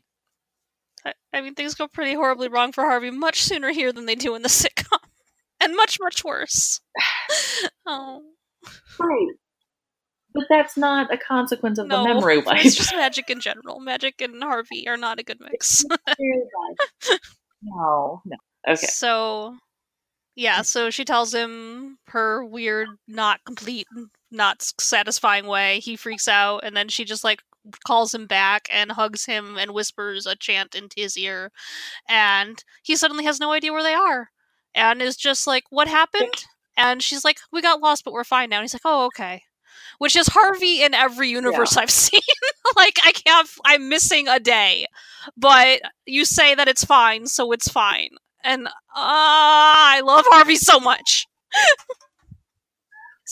As an actual person in the I- world, I worry for him, and that level of trust is not necessarily a good thing. But as a fictional character, he's precious, and I love him. I I just worry about Harvey. I don't think you know he's uh he's got to have a little bit more Yes. self preservation instinct somewhere in there. That needs to. I mean, I guess that does start coming out later once he figures out what's going on or finds. The Harvey with the self-preservation instincts wisely went to a different universe, Yes, and that's that's why this. Harvey's here. That's true. I'm sorry, I forgot about that background that we established. Established, yeah, definitely full canon now. Yep. Robert Roberto and Carissa Casa hire me for next season. Listen, you just have like you know flashes of the other universe and other Harvey, just like like yes, this is much better. yes. to peer in through like a magic mirror and be like, oh, oh no, oh no, that's terrible. I'm glad I'm not there. Harvey's wiped. It's cool. It's fine. Everything- Super unethical memory wipes. No, no, Yep. it's fine. Ethics are a very squishy subject here. Okay. Yep. um, Ambrose, he's gonna help Sabrina with her little spell to Yay. traumatize. Pre- I'm gonna call him president every single time. Principal. Principal Hawthorne. And um, so then we have this whole thing where they're testing her to see if she still has the curse. Hilda is. Yes. Yes. I love that Hilda also like okay, so we established later that Hilda was bullied as a child quite terribly. Yes. But when she's just like, they put a curse on you for no reason? Why would they do that? And she's so precious. She just doesn't understand kids are mean. But Well, I love her. but also this is Sabrina. Like I think Hilda thinks a lot of Sabrina. She just doesn't understand Sabrina is beautiful and smart, and why would anybody bully her? You know, Yeah. this is her perfect niece. But um, like she's like, okay, we can handle this. Backing up my theory that this is a children's rhyme they teach you that doesn't actually do anything. Sabrina's like, "Don't worry, I washed the curse off me," and Hilda's like, "Mm-hmm. Well, we're just gonna check that. like, not saying that wasn't a real spell you did that I taught you when you were five, but we're gonna Just check." gonna, gonna check, clear it all out. It'll be fine. It will be handled. but and I do like how. So when Zelda finds out about all this and she's calling everybody there snobs and this that and the thing, but she is also very snobbish. She's like, you know, you're the daughter of a high priest, and the, we're they're no one. They're no one, which feeds into your whole thing about them not having like a, a culture of adoption, and they're like, eh, these these random children that we found somewhere. What are they? But yes, Zelda's a little like hypocritical, but it's fine. She's still she's still a good mother, and that's what's important to me. Yeah. and it was a pretty mean Yes. curse too, because what did she say? It was going to eat away at her health, soul, and Ah. sanity slowly. Like that's just mean and unnecessary. yep. And then the looks that um, Zelda and Hilda share about when uh, Sabrina asks about their the parents' deaths. It's like, yeah, no, that's not suspicious at all. Thank you. Long, important Yep. look. But okay. Yes. So the uh the shower slash chant that uh Serena did did Yep. not work because she cracks an egg in his blood. But Hilda is very like she kind of laughs off. She's like, "Oh well, that's not good. That would just eat away at your sanity." But here, eat some herbs and take a warm bath with salt, and you're fine. And I love her random little folk witch knowledge that she could do in like basically any religion that allows any sort of spells and witchcrafty things. She's not specifically a satanic witch. She's like a little folky kitchen witch and I just love that they're with that sort of like wisdom Right. and just general like knowledge Yeah. of what works. She's not afraid of anything. She just laughs off this curse because she's like, I can beat that with She's herbs. I don't need this. to. Got you know, you've got nothing. Yeah. She's very good. And I don't think we see Zelda do magic. I don't know what her brand is. Where we see Hilda doing just casual, like everyday house magic constantly. And I appreciate that yeah, insight that's the into thing what it I can't think of a time when we saw Zelda really do magic. We've seen Zelda do some stuff, but not magic that I can think of. I'll have to keep an eye out for it. So I know, like, she speaks and Yes. reads a bunch of different languages, but I don't know if that's magic or just because she's been around for so long. Just living a long time So- and learning languages. Hmm. Wonder, yeah, what kind of magic can you like focus on aside from Hilda's knowledge of literally everything that's useful? But okay, so Sabrina goes up to take her curse canceling bath and uh, falls asleep in the tub, which is not not wise. Don't do that. Not safe. Um, and she has this dream where she's in the woods, and I'm assuming it's the woods where she was born, or meant to be anyway. Um, and there's babies crying in the woods and it's her parents and she's following them and saying oh are you coming to my baptism? and you know like weird dream logic kind of stuff. But they leave a set of babies in an open suitcase. I didn't even realize it was a suitcase. I thought it was just Well, an extra wide remember crib, the father's but that like carrying so around much the better. suitcase like a big suitcase when they're walking through the woods. And then she's she sees their backs they're staying there and they walk off. That is definitely the suitcase he was carrying around just opened. And so i don't know if i don't know it's a dream so maybe the babies were in the suitcase either way but it's a set of tw- it looks like i'm assuming it's a set of twins and i feel like this might be important later like maybe this is not a dream maybe this is a vision Yeah. given everything that we know about the rest of the season. And one of the babies, and I don't know why, okay, Yes. maybe it's just me. Like I assume if you have the first baby, you would set it to the left, and you know you have a second baby, you set it to the right because you know we read left to right. I don't. Maybe this may not mean anything, but I feel like the first baby is the one that's on the left, and that's the one that has the hooves. I'm having a really weird theory that is not true and doesn't work. Eh, but so my question was going to be do we think like Yeah. because there is such a like ongoing thing of twins is this Sabrina and a twin that we haven't met yet or is this just like expressing Sabrina's like dual nature or is this a completely different set of twins that exist and that we're going to meet later but ha- don't haven't yet but also with the possibility that it's Sabrina's twin, I really want it to be Nick Scratch now because it's got little devil feet. We had just like you had the idea last time that Nick Scratch was the devil, and But I kind but, of want him to be okay, her brother. I'm with you. but if he is her brother, that means that they cannot date. No, but he can date But I Prudence, or she can date Yeah, I Prudence. want Sabrina or, and Nick to date. and while I accept incest in Game Yeah. of Thrones, I don't want it here. like I can't, I can't stop it at Game of Thrones. It's too far Fair. gone. It's they've done. It. But, like I could see Sabrina having a twin, and if that's where they go, then fine, fine, I'll live with it. But because we don't know yet, because okay, we we know about the set of twins that we get later on, and that's who I was seeing this time around after having finished the season. The first time I watched it, I was thinking, okay, does she have like a secret twin, or is it like you said, the dual nature thing? And I'm guessing, unless they break out the secret twin plot line, that it's the dual nature thing, or it's a vision. I think so, probably too. I, I, I'm very like I was suddenly very interested in her Yeah. twin thing and specifically Nick as a twin thing, but I think Right. it probably just Because means could, dual nature. or- It's a vision and not a dream because we don't know what all of Sabrina's powers are.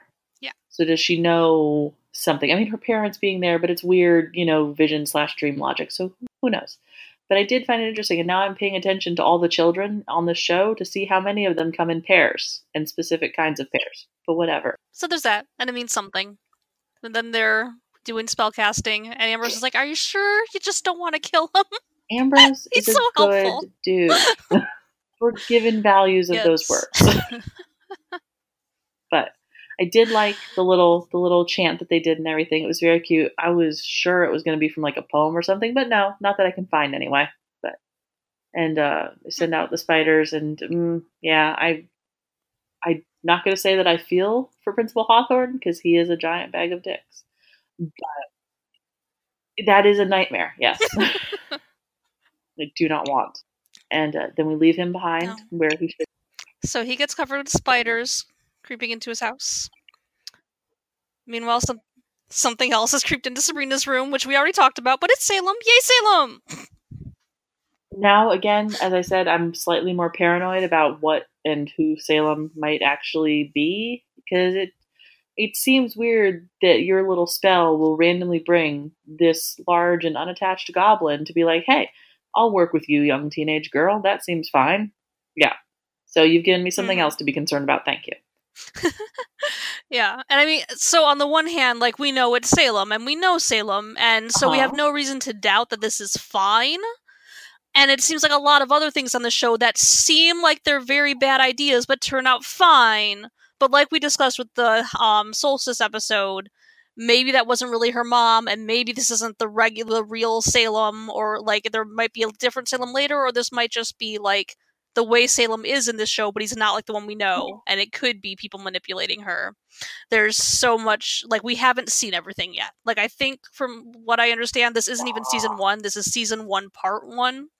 So they set up a lot of things in these like i think 10 episodes that never no but they, get like resolved they do and get this may be forward one of them.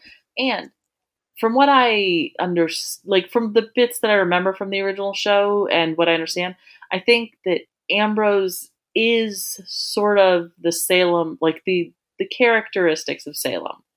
Like he's a guy, he did a bad thing, Yes. he's trapped here now. Ambrose is not trapped in a cat body, although he would be an adorable cat. Um, but so I don't think I don't think there's any guarantee that the Salem in goblin cat form is going to be the Salem that everybody knows and loves. Like I think this is maybe just there to fool everyone. I don't know. I'm paranoid Yes. now about the cat.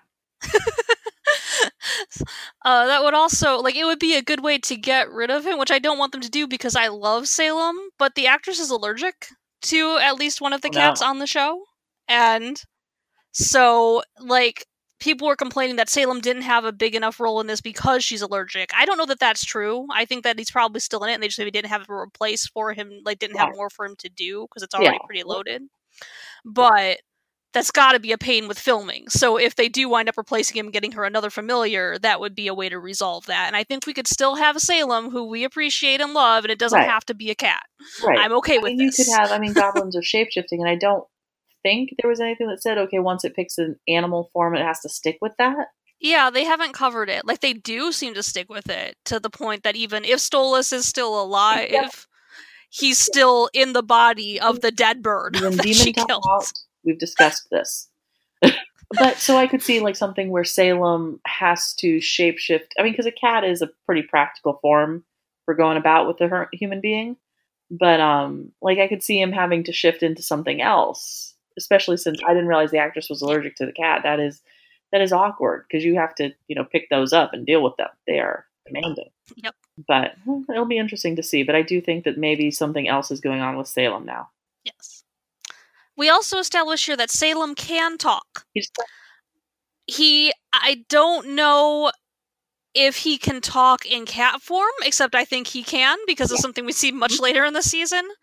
But a big another big complaint people had with this was that Salem doesn't say anything and we're used to Salem Right. talking. And it is really weird to me that he doesn't because he clearly can. Like even if he can't talk as a cat for Right. whatever reason, he can transform. And when he has important things to tell her, or if they want to discuss things, it seems like that would be a well, useful and I'm wondering thing. if maybe they're trying to because I have seen things on the internet which are like little um, gifs of Salem the cat from the show talking, and it's very cheesy. And I realize that's probably technology of the time or whatever. Like wondering if they're trying to sort of distance this Salem from the cheese factor of the original Salem, which I am not putting down. It's just it's clearly a cat puppet. so Yeah. Don't know. But yeah, I mean, he's also a goblin. There's really no reason that he needs to have normal cat mouth parts to talk. So Right. maybe he's just trying to like he's spying. See? Scooching around, being quiet, being a cat, spying on everybody. Yes. Or maybe there are like protocols for being a familiar. We don't know Yeah. what sort of life he lives when he's not in the eye of the camera. Yeah, mean, we don't see any of the other familiars talk either until the end of Right. the season. Yes, So- the only other familiars we see are eh, spoiler one that doesn't live very long, the pseudo dog thing that belongs to Zelda, and spiders. And I really don't want to see talking spiders. Mm-mm, no. don't want it. So anyway, Yeah. Yay, Salem for now. If he turns out to be bad later, we may revise. but I appreciate that he's here now. we got Salem, and we get she goes downstairs to talk with the aunts about how mm, maybe, maybe not.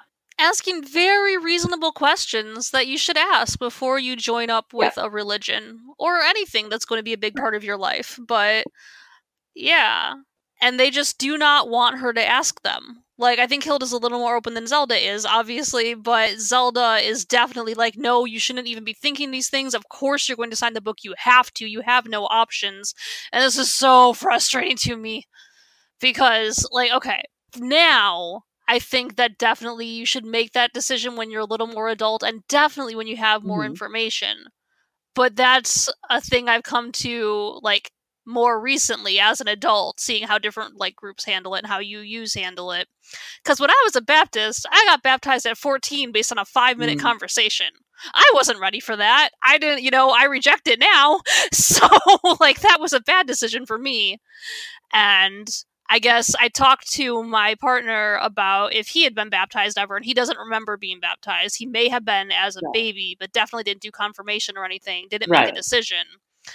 And I don't really. So I was wondering, like, what your experience was if you went through some sort of like additional.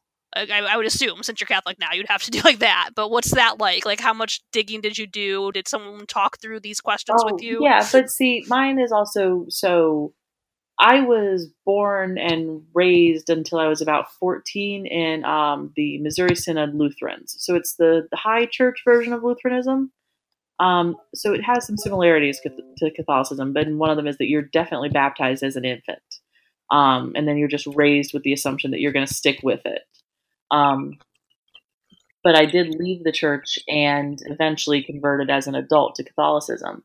But coming in as an adult, you get you have to go through um, a class, RCIA. Um, you have to you have to know what you're doing and feel comfortable making the you know the confirmation that you are going you're choosing to follow this faith and believe in what the Catholic Church teaches. And one of the things they say is you don't if there's stuff that you can't reconcile yourself with now, but you believe that the Catholic Church is the correct church, you have to at least agree to obey and not do something that is outwardly and obviously against Catholicism while saying that you are a Catholic.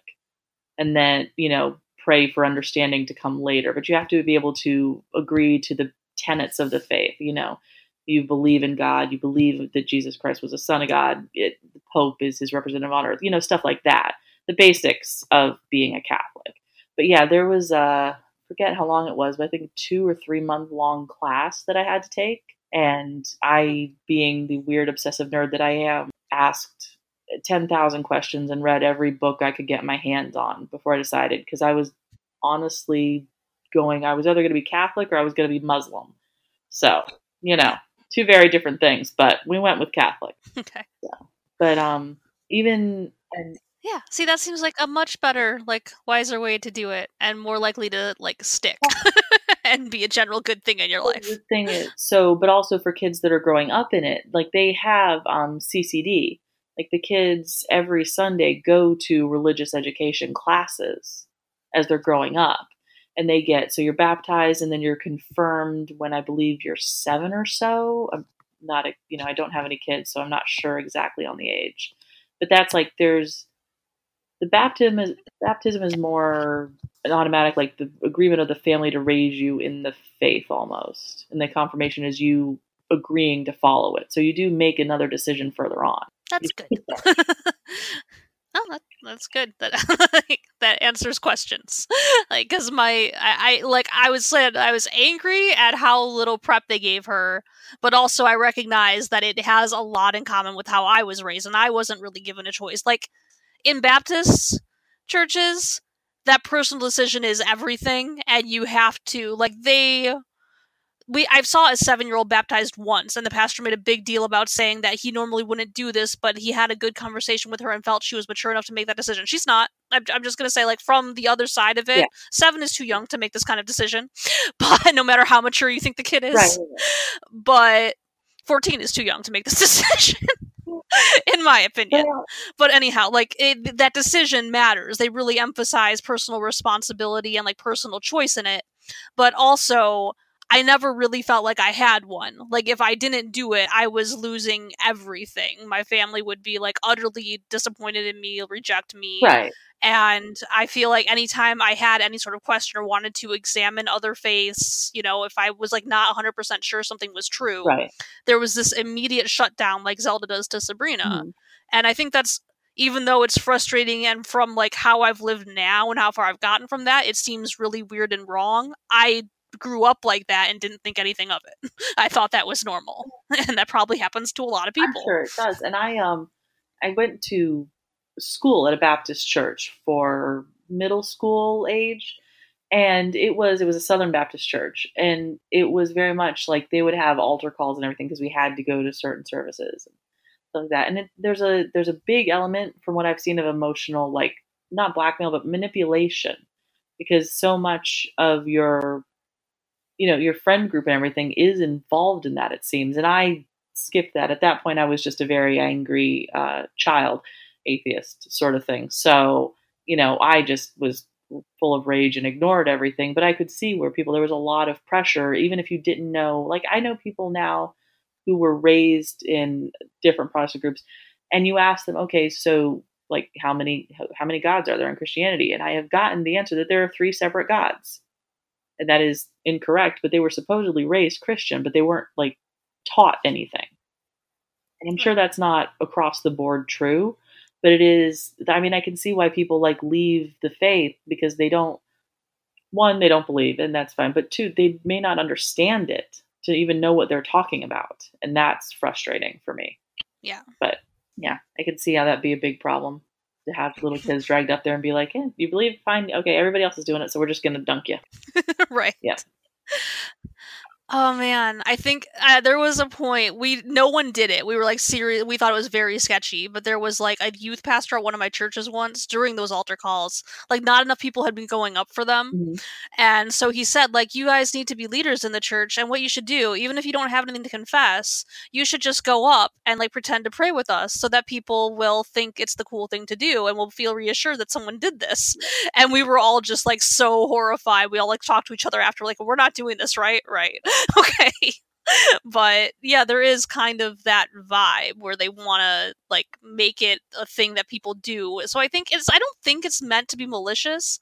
I think there's a real like belief that this is something people need to do and that they need to get people saved but they think that there's like cultural social barriers. So they're trying to think of what they can do to make it acceptable because the ends justify the means. But that always just felt really sketchy to me. Right, but that's not. I mean, at least for my like, how can you see that that is like an authentic confession of faith or, or anything like that? Because you're manipulating and playing on people's wanting to go along with the crowd or fear of being left out or something like. Like that's not.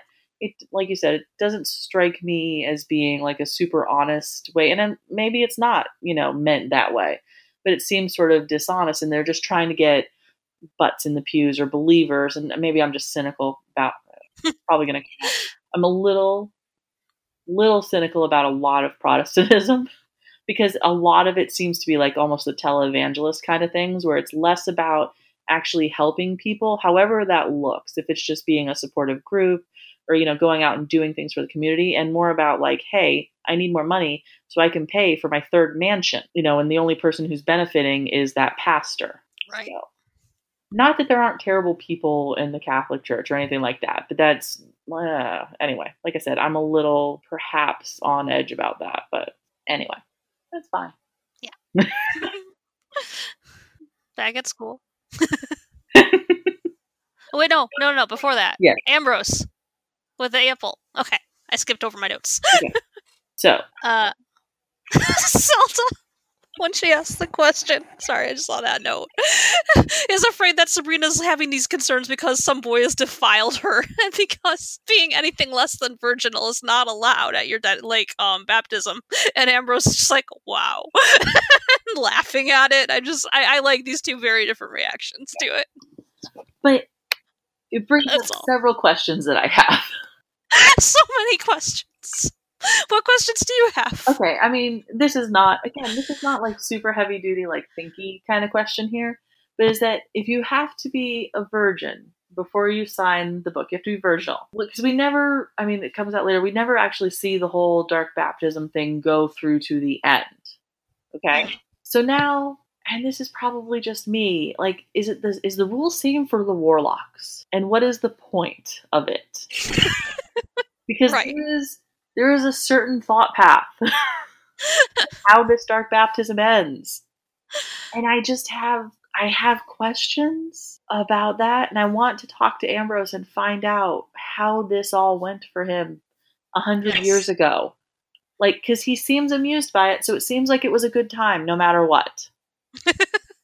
Okay, which is important. But yeah and and the whole virginal thing like i guess we could do the whole you know purity blah blah blah but it's just boring Yeah. it, it you know it's it's I do know I want like a side comic tie-in about Ambrose's dark baptism. I will buy that instantly if they put that out.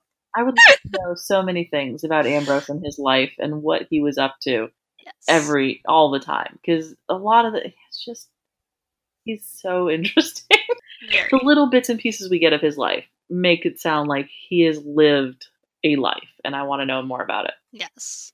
And he is also he's like the only one who's actually teaching her from Yeah. what we can like from what I've seen so far what it means to be a witch and like helping her learn spells, doing spells with her.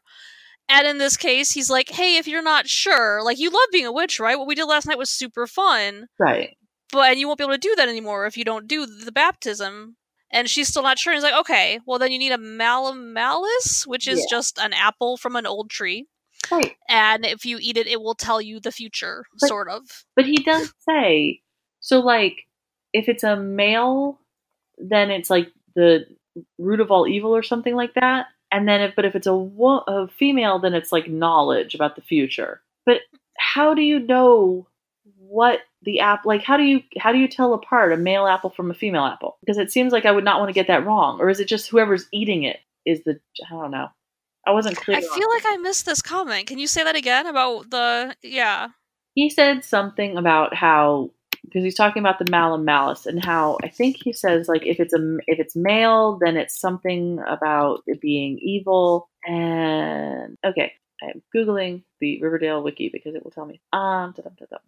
Okay so according to Ambrose the malum malice is the apple of evil for men and the fruit of knowledge for women so maybe it's just that I misunderstood it and I thought that it like the apple was gendered and like there was a male apple and a female apple now that I say this out loud, it sounds even dumber. Because I was just so curious as to how you figured out which app, like, okay, you find the malum malice, and now you have to figure out is it the boy apple or the girl apple? Because if it's the boy apple, it's evil. If it's the girl apple, it knows things. It makes more sense that it's the person eating the apple. But yeah, like with it being the gender of the person eating it, that is really fascinating. That I and I completely missed it. But like, that's a really cool take on Adam and Eve and the apple. Yeah. And wow, good Yeah. reference. Okay, go go show. Yes. So, all right.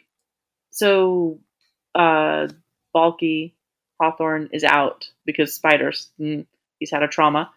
Um, and then Roz and Sabrina get the club to go through. The vice principal just passes it through. That's cool.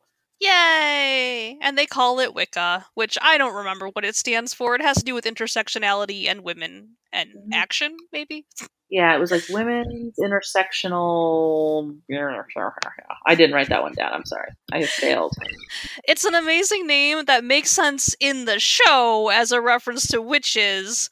It's well, no, no, no. Okay, I was gonna say it's a really odd thing for Roz in particular to name it, but I'd forgotten that Greendale is a witchy town and that they've got the whole Salem-like witchy tourist trade. So it may also be a reference to their town and be that sort of like kitschy, like funny reference. So I guess it makes sense that you would call it Wicca. I guess, and I mean, also Wicca is. I mean, it's it's fairly well known as being a very like female oriented uh, choice of faiths and everything like that. So it may have just come from that too. And also, hey, it's cute. We're in a show about witches. Ha ha. right.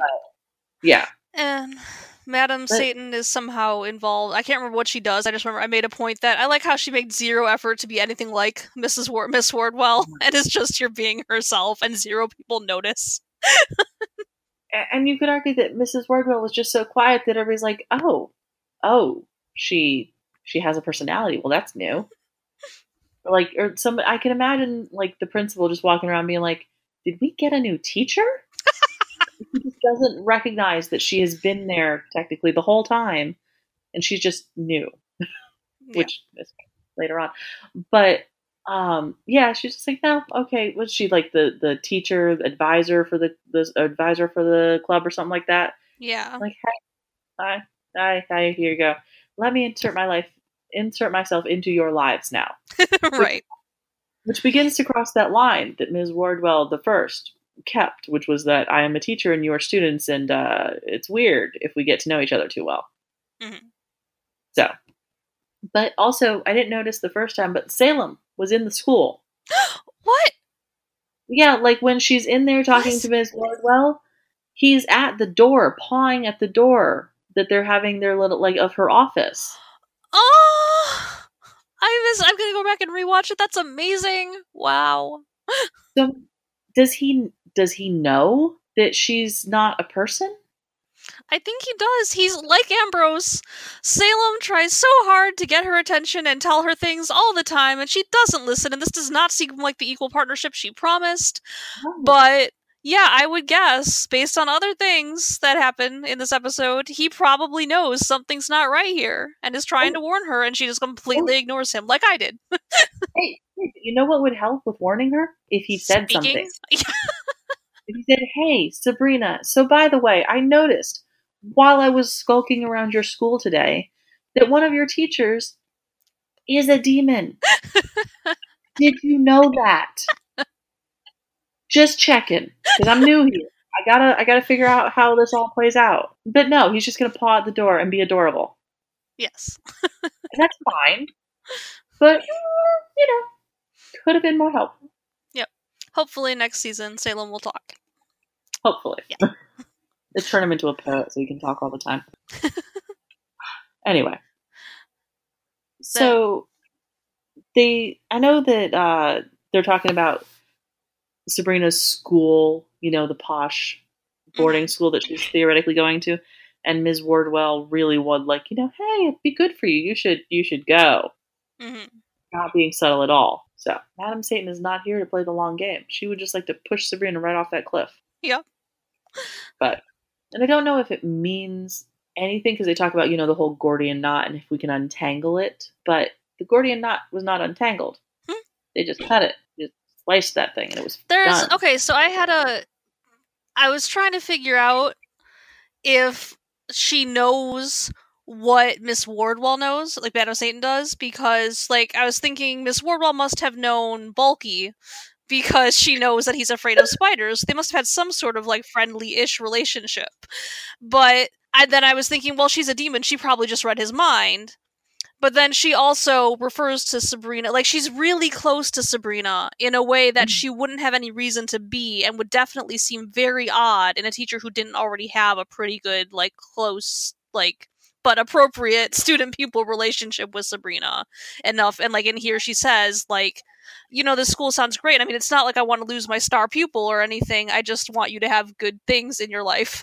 And I feel like that means she must have must have gotten Miss Wardwell's knowledge and memories and knows like how what place she had in these kids' lives that she could be a trustworthy person for Sabrina. See, and I chalked up that to more spying Mm. On the people because she's got, you know, she's got the familiar and everything who can who can fly around and find out things. And I guess demons in the real world, quote unquote, you know, they can't read minds per se, so it didn't really cross my mind that maybe she was like she'd absorbed Mrs. Wardwell's knowledge of things. But that is interesting because that would explain the spiders and all that other stuff that she just somehow knows. So, huh, I like it. But it would also mean that she like knows Mrs. It's like if she'd just taken over this body and knew very little about her except for what she experienced in the like hour or so maybe that they were talking and driving. It's uh, Yeah. perfectly understandable that she doesn't mimic her personality. But if she knows her entire brain and like has actual memories and just like completely like chooses to disregard it and be herself, that's amazing to me. I, I really appreciate this decision. listen, as a demon, there is only so far that you can go. There is a line. And acting like a mousy little nerd is apparently past that line. Yeah. or she'd be like, you know, Ms. Wardwell, she was nice to me. She always really wanted to have the confidence to do this. so I'm just going to let her body live out the things that her, her soul cannot because I killed her. I killed her dead. Yeah. Um, and then I ate her, I think, a little bit. I mean, they're witches, so probably. Probably. He's technically a demon. A demon, sort of. So who knows? Who knows what they get up to? I don't. I don't. But um, I would be. In, yeah, it's interesting that she has like some of those, but or, or in that time period where they were getting to know each other, Madam Satan was like, "Hey, so could you tell me about like your boss and all of his deepest darkest fears?" I feel like this is just useful information that I should have for no reason. I'm just curious. I feel like I need to be able to trust you, and I need to know that you will tell me weird facts about people that I don't know. Right. Probably she ate her brain and learned her memories. That makes a lot more sense. okay. I'm going with it. okay. So, But then we're going to poor Ambrose, who has to do all the work while the aunts are up there putting together a puzzle. The reason, though, like I'm convinced. Well, like, yeah, like from a not in universe, but from a show making standpoint, having Ambrose do the embalming is a great decision because he somehow makes it look like sexy, and embalming is not sexy. It is terrible. But like, yes, I will watch Ambrose do the like examinations and embalming all day. That can be the whole show. You're not wrong, and I feel like Ambrose might be the only one who actually cares about this business. You know, Mhm. he's he's dedicated. He's and he's right. He makes it look good, but he's also like they're up there really Putting together a badly doing a puzzle, badly, and he's down there finding murders and solving crimes. Again, I would pay for like Ambrose mysteries and stuff. Just, I would pay for so much Ambrose. Yes, but okay, okay. he finds So- a witch spot on the corpse, of the stabbed Which- guy that made Hilda cry. I'm kind of with Zelda when when they're there, and she's like, "Well, maybe the blood just pooled in a different part because that's." I am not a scientist, nor am I a mortician. But like, if the blood is all in one part of your body, your the rest of your limbs are not going to bleed as much. Because isn't that part of how they tell if like a wound happened before or after you died? Is how much the wound bleeds, like if the blood started to coagulate and stuff. I have no idea, but that sounds plausible. I mean, he's obviously a witch because Sabrina, the ch- yeah, but whatever. well, yeah, I'm just saying. they agree. I think that like she, her point is valid, and that that may be the case. But if it's not, they should. This is a sign they should pay attention to. and the Right, fact that he's sure. adopted is uh where right. this yeah this comes into play here that he may be like he's not a witch that they know, but Right. they don't He may be a necessarily know if he was ra- adopted by other people and not raised with it. he could be. Right. And I assume that they don't know every witch everywhere either. So they're also like, well, yeah, yeah, maybe. But and this is again where I'm convinced that Sabrina has eaten a chi- a person as a child and not known it. Because the casual cannibalism is everywhere. right. so we got a mystery, we got a murder mystery. Shelve that Means for we later. might have witch hunters. might have witch hunters, which would be real awkward in a town, you know, with a witch school, let's say. Right. Um, yeah, we're just gonna drop that for a little bit. It's fine. Don't don't worry your head about it.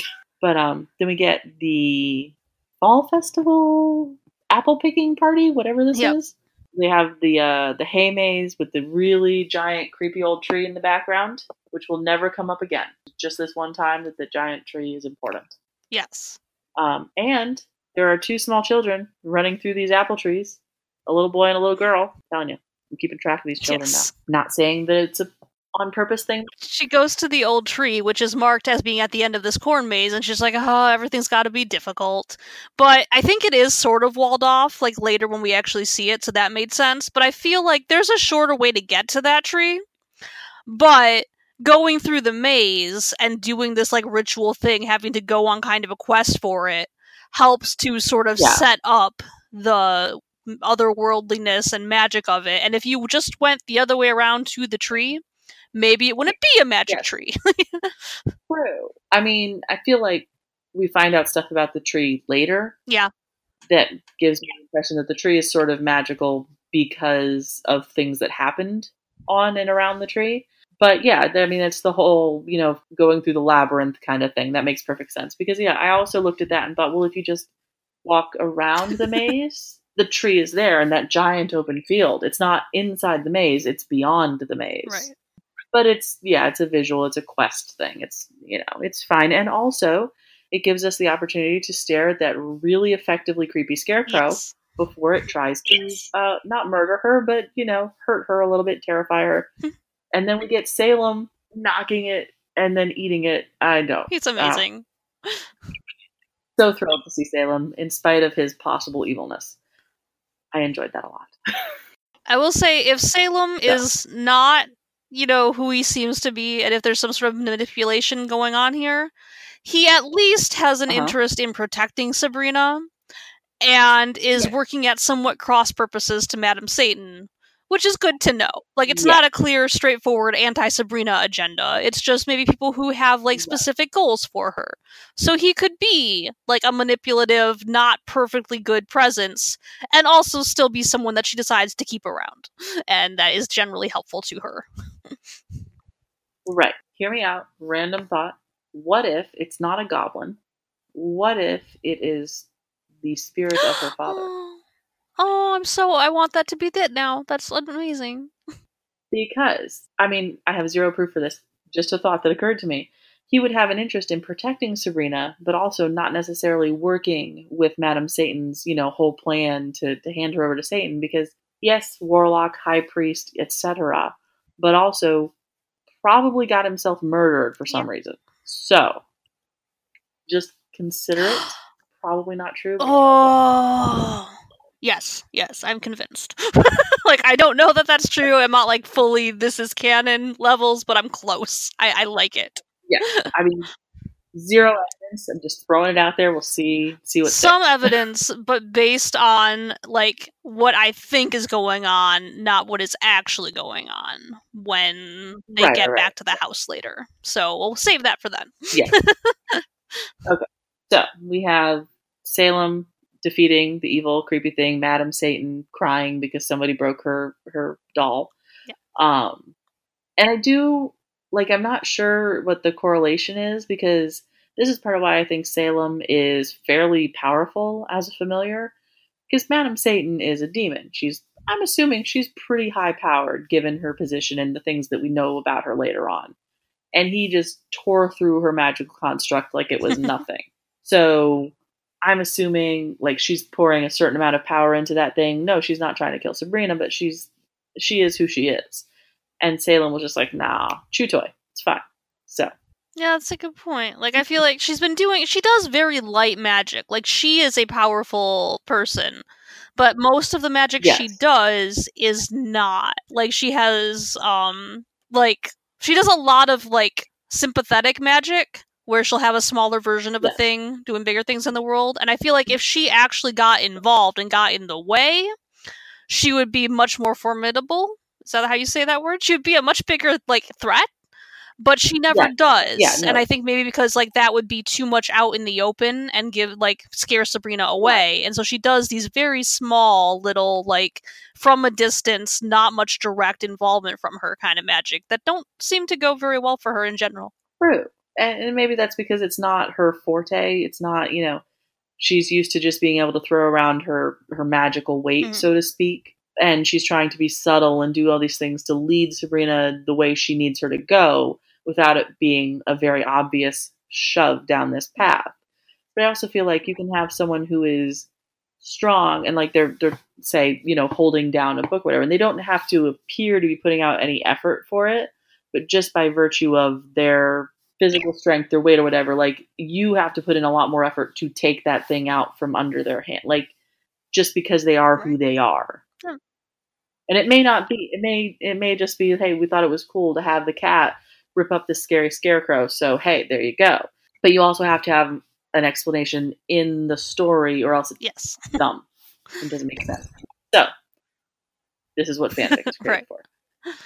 So we have we beat this. Salem leads her to the tree, and then when she goes to grab the apple, Salem is not happy with it. It looked like honestly, he was hissing and sort of ducking down, and just generally that is not a cat you would try to pick up. Like he's not thrilled with this whole situation. Yeah.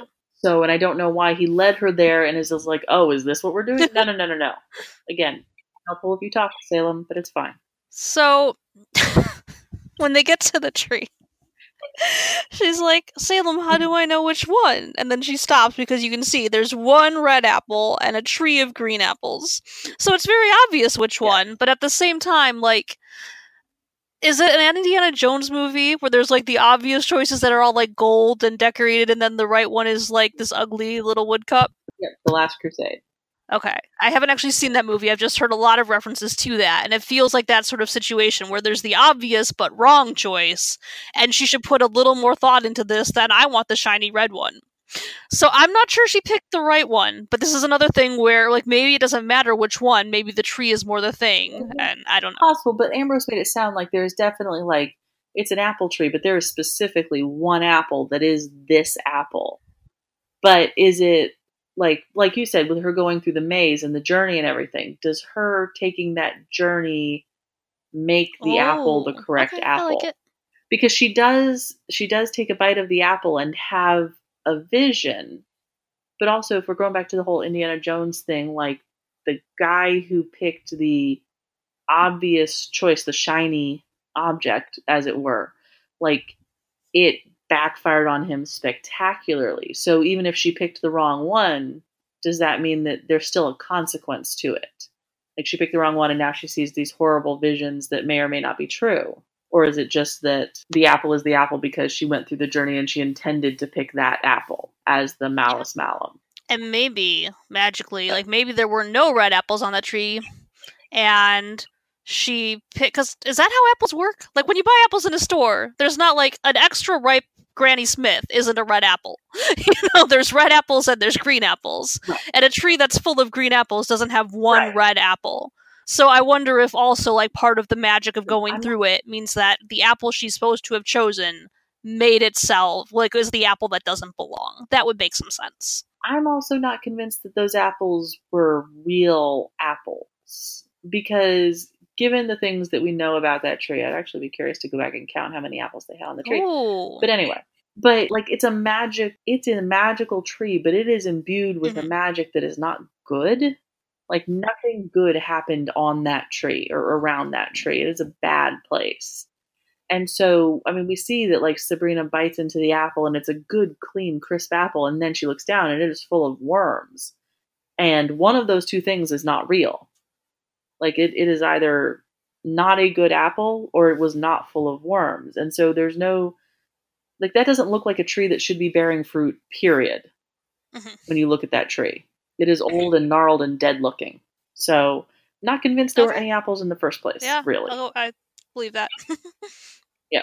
But again, neither here nor there, because she bites into Theory Apple and so has this vision of like the there's witches or I mean, we know they're witches, but women hanging and blood and screams and fire and the tree is starting to split open and the most stereotypical Satan ever comes out of the trunk of the tree and is like looks like he's coming for Sabrina. And she's got blood in her hands in the beginning of the vision from looks like her mouth which I'm not sure where that blood came from but anyway she spits out the apple. So maybe the blood was supposedly from yeah, the bite of the apple how I read it. that makes sense because I was thinking about she spit out the yeah. bit of apple and then the vision stopped. What would have happened if she'd swallowed that? Because it was like getting the the piece of the apple out made the vision stop. So like, what would you do if you just could not? Yeah. Get out of that. Scary. Anyway, that's not what happened, so it doesn't matter. So okay. So she has a vision, and I mean, some of this stuff becomes mm-hmm. more obvious later on. I remember when I was thinking when I was watching this the episode the first time, I'm like, oh, you should definitely not sign on with the devil. That seems like a terrible idea. Does not look good for you. He looks angry. I had some thoughts about that. So because like okay so this clearly does seem to yeah. be like you're supposed to kind of read it as oh these are a lot of bad things this is not the right way to go but also as a viewer knowing how this show goes i think it is the right way to go and I also think like divination in general is rarely such a straightforward thing. It's much more about how you feel about it and like symbols, it's much more symbol based. There's never mm-hmm. like a universal good or bad. It's right. about how it fits into your context. And so I feel like two different people getting this same right. vision like someone who was actually like in a good place about it understood the religion and what they were getting into and was like happy to do this and like fully convinced it's the right path it's uh you know you're seeing people like what was done to witches before seeing the people hanging you see the devil coming out to like avenge them you see it as a protector. There's like a lot of things in this that could easily be read much more positively if she felt positively about it but she doesn't. She's scared and unsure and they've like cast aside all of her decisions. Right. And so I think much more important than what the vision actually means or what any of this could mean is that she's freaked out, doesn't like it, and she has to have some questions answered at the very least before she's going to go on with this. True, true. But the other thing was thinking so knowing what we know from later in the season everything and who those women are that are hanging everything. So spoiler for the whole thing is that you know those are witches that were sacrificed by the witch community for their own lives.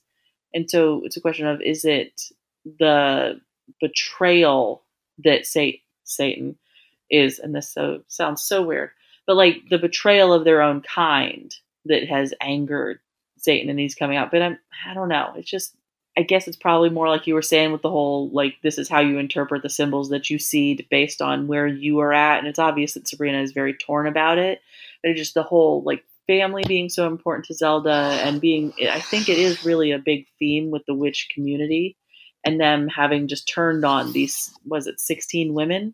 And you know sacrificed them for their own lives. That seems like maybe there's some resentment mm. that gets you know worked out later on.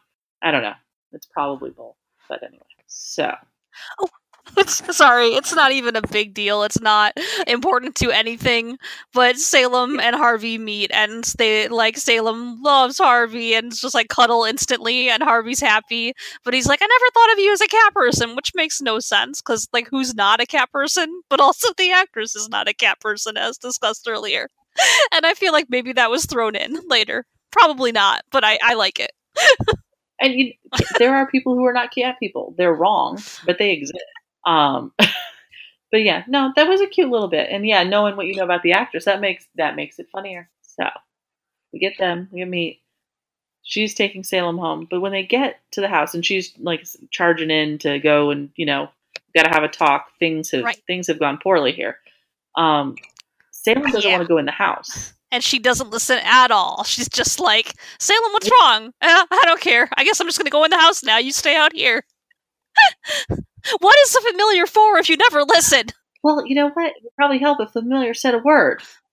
Because he can't. Anyway, I said I was okay with the Salem not talking thing, but clearly lots of problems would be solved if he would say, hey, there's a thing. We shouldn't do that. But my question is Salem is a familiar. He's a he's a goblin. He's what if there's two Salems? Because like later, okay, later Salem goes with her to the the Unseen Academy, and he seems pretty chill about it because he like pops in and everything. But then sometimes he's like freaking out, like he doesn't want to go in the house because of Father Blackwood. What if there's the Goblin Salem, and there's like a stand-in Goblin Salem that's her dad or some other sort of spirit that's like trying to, to, to fix things. Oh, none of this is probably what's happening. I am so bad. I could see her dad like taking the place of Salem sometimes. Like Salem's not around her all the time, so pretending to be Salem would not be impossible. Yeah. And in particular, when you know Salem, the goblin, can talk, and Sal- Sabrina has heard his voice, but if therefore if yes. someone else like is not actual Salem and either can't talk or if he did, she would instantly know, hey, that's not what Salem sounds like. Then it makes sense why his warnings become much right. more nonverbal. Yeah. Oh, good. And the problem is no answer but to this. I like okay. your point about it being the dad and being like specifically avoiding Father Blackwood because something happened. If we think he was killed, right. somebody benefited from that. And the person who seems to have benefited most is Father Blackwood. and so he has very good reason for not wanting to go in there, not wanting Sabrina around him. Mm-hmm. It makes a lot of sense. It's not quite evidence, right. but I, it's it makes sense. It's an interesting point because you could say, okay, he feels confident in his ability to fool his sisters because they're not high priests, they're maybe not as powerful, or maybe he's like, well, if they figure it out, it'll be fine because they're my sisters. But Blackwood, I'm pretty sure Blackwood had him murdered, um, because also, so Faustus, I think we all know, you know, Faust and the deal with the devil and everything like that. But you know, there's like the the whole thing of Faustian where you're surrendering your integrity to achieve power and so, like, he 100% had Edwin yeah. murdered so that he could be the high priest. Definitely.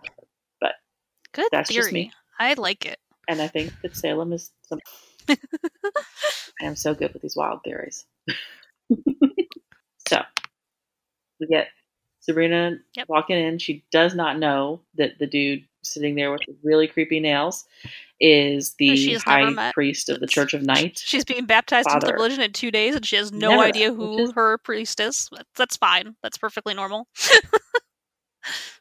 when you say like when you say high priest, is he like in charge of the whole Megillah, or is he just the head I of this think- specific church of night? Because he seems to have a lot of time to spend at the school and all up in Sabrina's business if he's in charge of more than just this church. Yeah.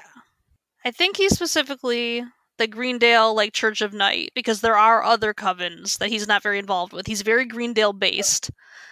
And I guess and once you said that like Right. because you brought up Sabrina being part human and therefore not going to the church events and not having many of them, that makes sense a little bit more sense. Like if because after this, once she starts going to the school even part time, he's in there constantly.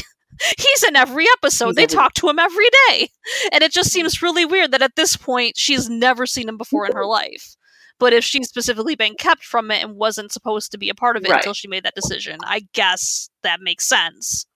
It's still pretty weird that she's making this huge decision about a religion mean, she it's- so much doesn't know that she doesn't know her local priest. Right. But and you also think in her specific instance, like did they keep stuff from her? Like, okay, first of all, earlier in the episode, Zelda makes a comment about, you know, we should have homeschooled you. That's the way we do things. Why didn't they homeschool her? There's several choices that like you could have made your lives easier by not doing what you specifically did for seemingly no reason at all. So I don't know like there's no explanation and I don't think Yeah, that we get so. any explanation at least this season. And it, it would have been a real boring show if she'd been homeschooled and went and did the dark baptism and nothing nothing strange Right. happened at all. I get that. So Father Father Blackwood, who is uh, whatever, he's terrible. Um, but to introduce, and she doesn't know who he is, and I think it's Zelda who says to him like, "Forgive her, father. She knows not what she says," which is just a really weird formal thing. And I know why they did that to have the whole echo and everything, but nobody talks like that, Zelda. Anyway, he's sort of creepy about the whole "Oh, you're so special." I don't care for him. And like he says, he's like, "Do you you know how you how special you are?" But he doesn't. Like, no, tell her. Can you tell all of us? I feel like this is important information for understanding a lot of this show. Please elaborate. But then, like, I think, and I mean, this the episode ends here, so we don't pick it up. But I'm pretty sure, as I recall, in the in the beginning of the next one, it's more of the we're all special and the children of Satan, you know, blah. Like, not actually like, oh, you're special because X Y Z. You're special because we're all special. And therefore, no one is. I get all my morals from The Incredibles. Worst choices could be made.